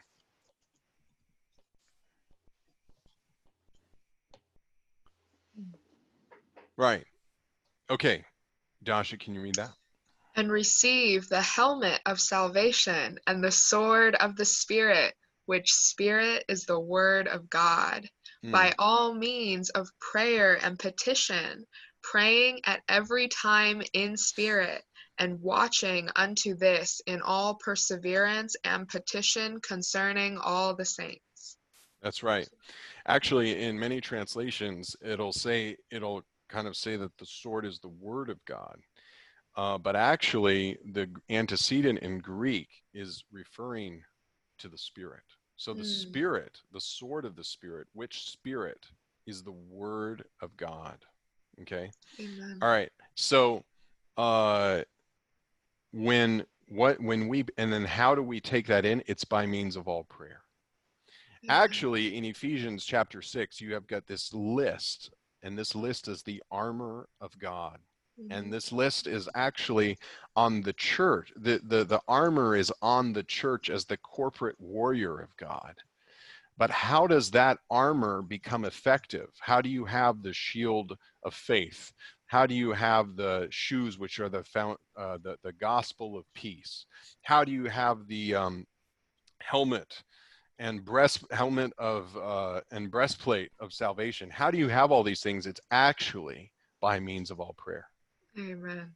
So the more that you pray over the word, the armor is applied. Okay, the two-edged sword kills the enemy within us, and and uh, and and and gives the Lord the way to operate us and make His home in our heart. Amen. Okay, I'm gonna wrap up, uh, and the way that I'm gonna do it is uh, we're gonna go just look uh, very briefly at Song of Songs six, four, and ten.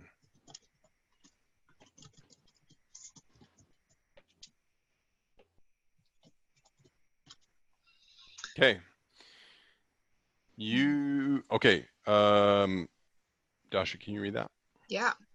You are as beautiful, my love, as Tirzah, as lovely as Jerusalem, as terrible as an army with banners. Hmm. Wow. Amen. So, and then verse 10. Who is this woman who looks forth like the dawn, as beautiful as the moon, as clear as the sun, as terrible as an army with banners? Mm, awesome. Okay, let's just go back to verse 4 real quick. And um, so, first it says, You're as beautiful, my love, as Tirzah, as lovely as Mhm. Jerusalem. So, there, the Lord compares his lover to a city. Okay. Mm-hmm. But then he says she's as terrible as an army with banners. Okay, so to the Lord, we are beautiful. Amen. To the enemy, we are terrible. Amen. Okay, now let's go to Revelation 19.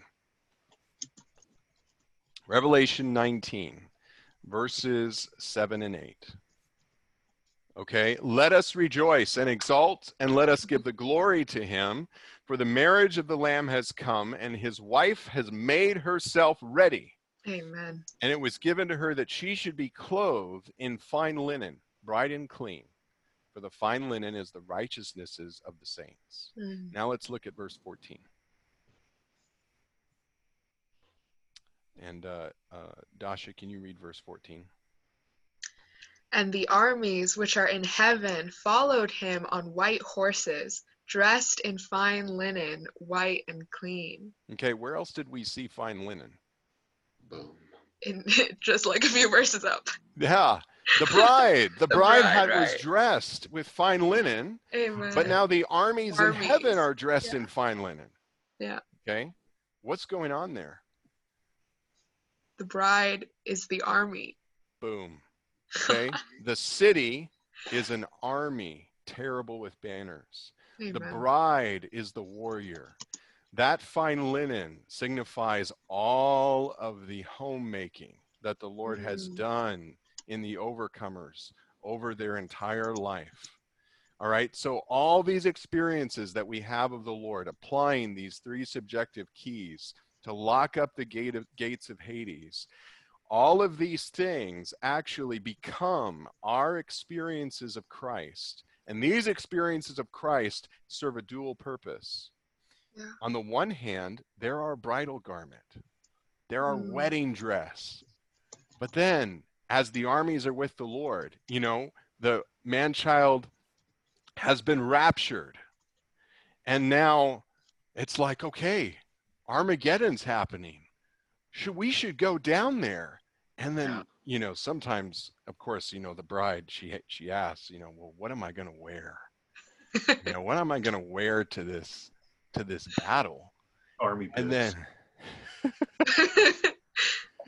and and you know and the lord he you know there's just the realization the wedding dress it's your wedding Mm. dress your wedding Wow. dress is actually your battle dress awesome. okay that's your suit of armor okay so so the point here is this. In all of these things you know and, and just look just if you think about it in ephesians chapter 5 it's the church as the bride.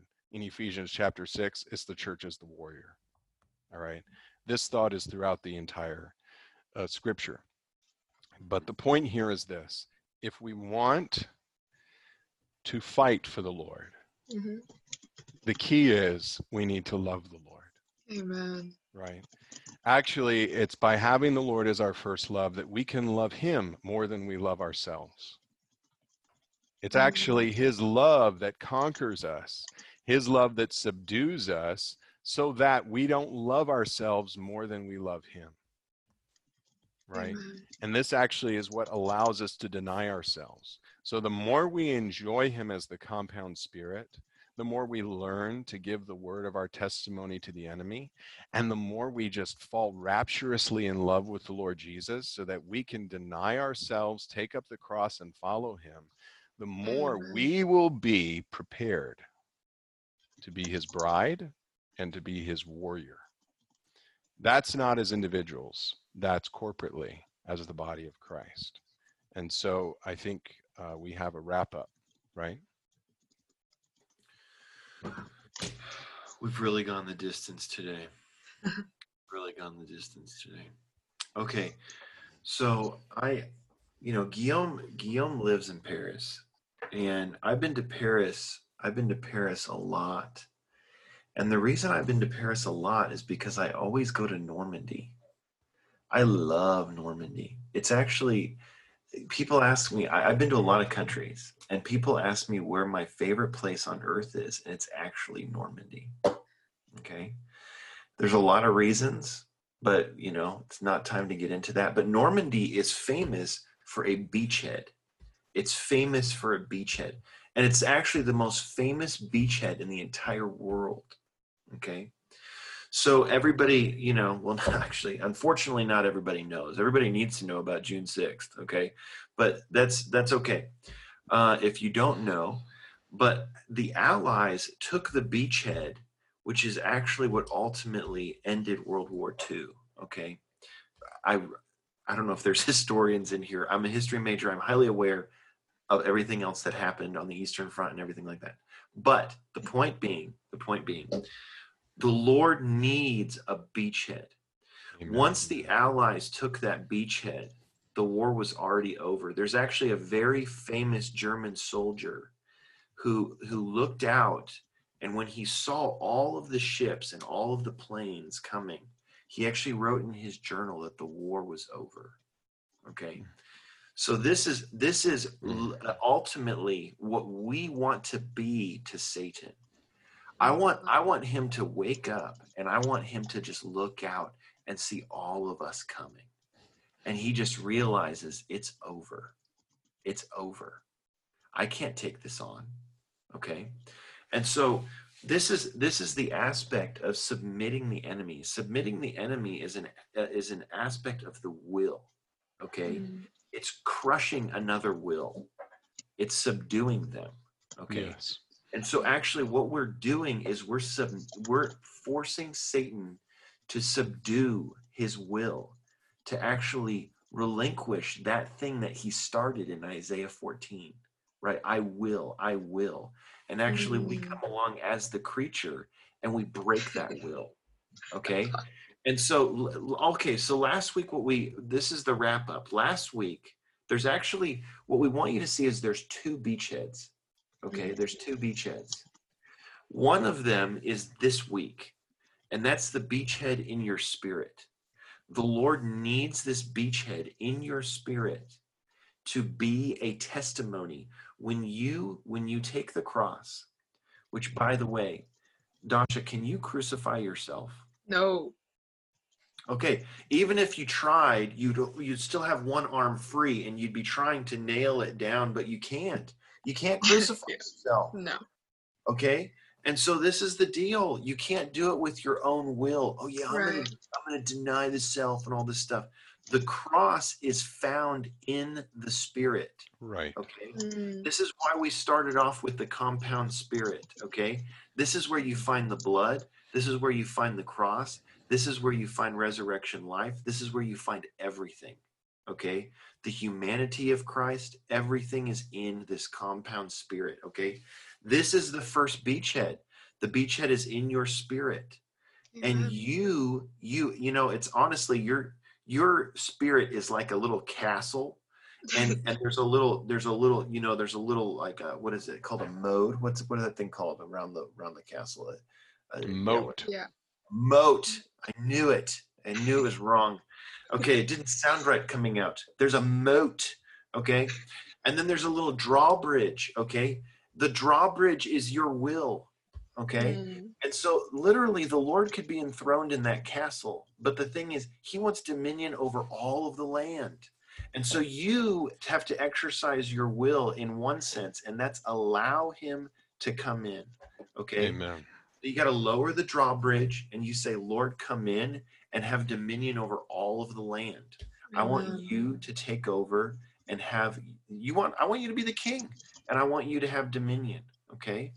Okay, this is the first beachhead which is in your Mhm. spirit.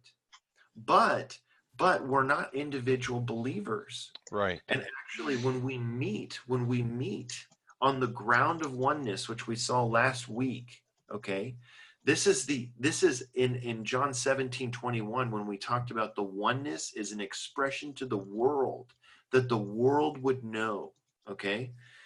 Actually the i i learned early on when i was when you know anyway when i came into the church i just learned you know what? The reason why oneness is the most genius thing in the world is it forces me to die Amen. okay the god ordained way it forces me to lose my soul life Right. Mm. and and literally i'm going to tell you guys this insanely short story but it was the it was the moment in time that i realized i couldn't go anywhere else you know i grew up i grew up as a christian and i'm at this mexican restaurant in austin texas and there's 20 people there we're all having i miss mexican food so bad we're all having mexican food and this older sister, man, she offended me so bad. I'm not even going to tell you what she did, but she like embarrassed me in front of everybody. And I was so mad. Oh man, I was so mad. And I and I got up and I pretended like I was just gonna go to the bathroom. But but in my mind, I was like, I'm out of here. Forget these people. I hate these people. You know. And so I like I went out to my car and I got in my Toyota 4Runner. Okay.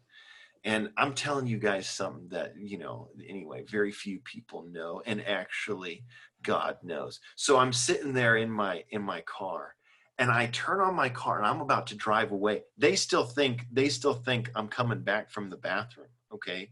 And so I'm in my car and I it dawned on me, Trevor, where are you going to go? Mm, well, If I leave this, where am I going to go?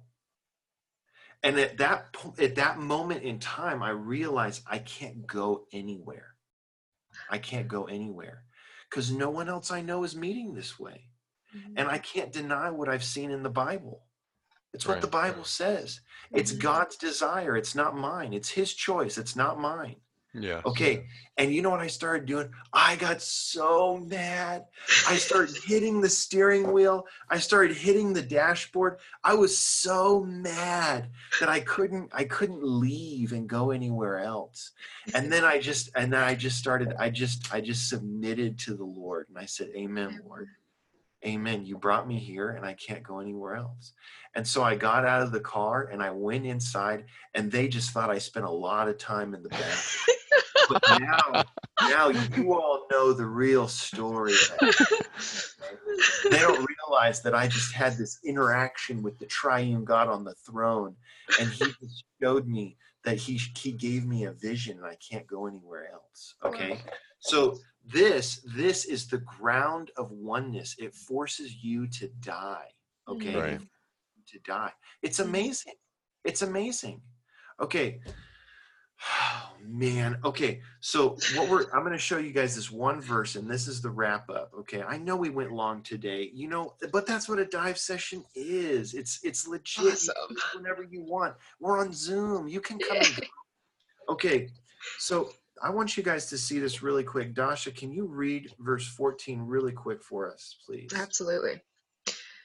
Mhm. And this gospel of the kingdom will be preached in the whole inhabited earth, amen, for a testimony to all the nations, and then the end will come.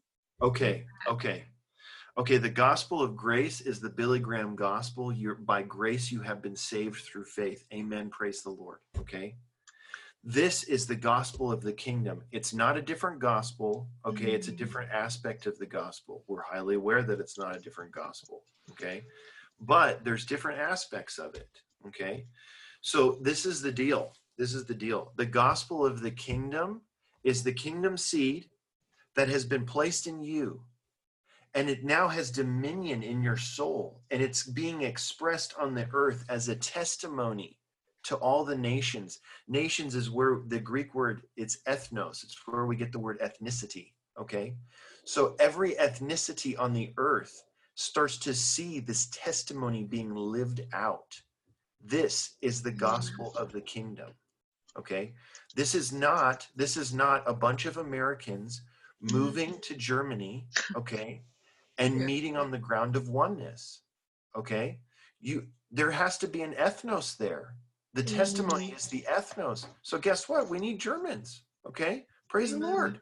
Amen. so this is the deal. When that happens then the end will come. Yeah. so the testimony is the living out of christ which only happens if those who have christ in them are allowing christ to to apply the cross to them and actually bring them into resurrection. Okay? Mm-hmm. Now this is the end. Our only friend the end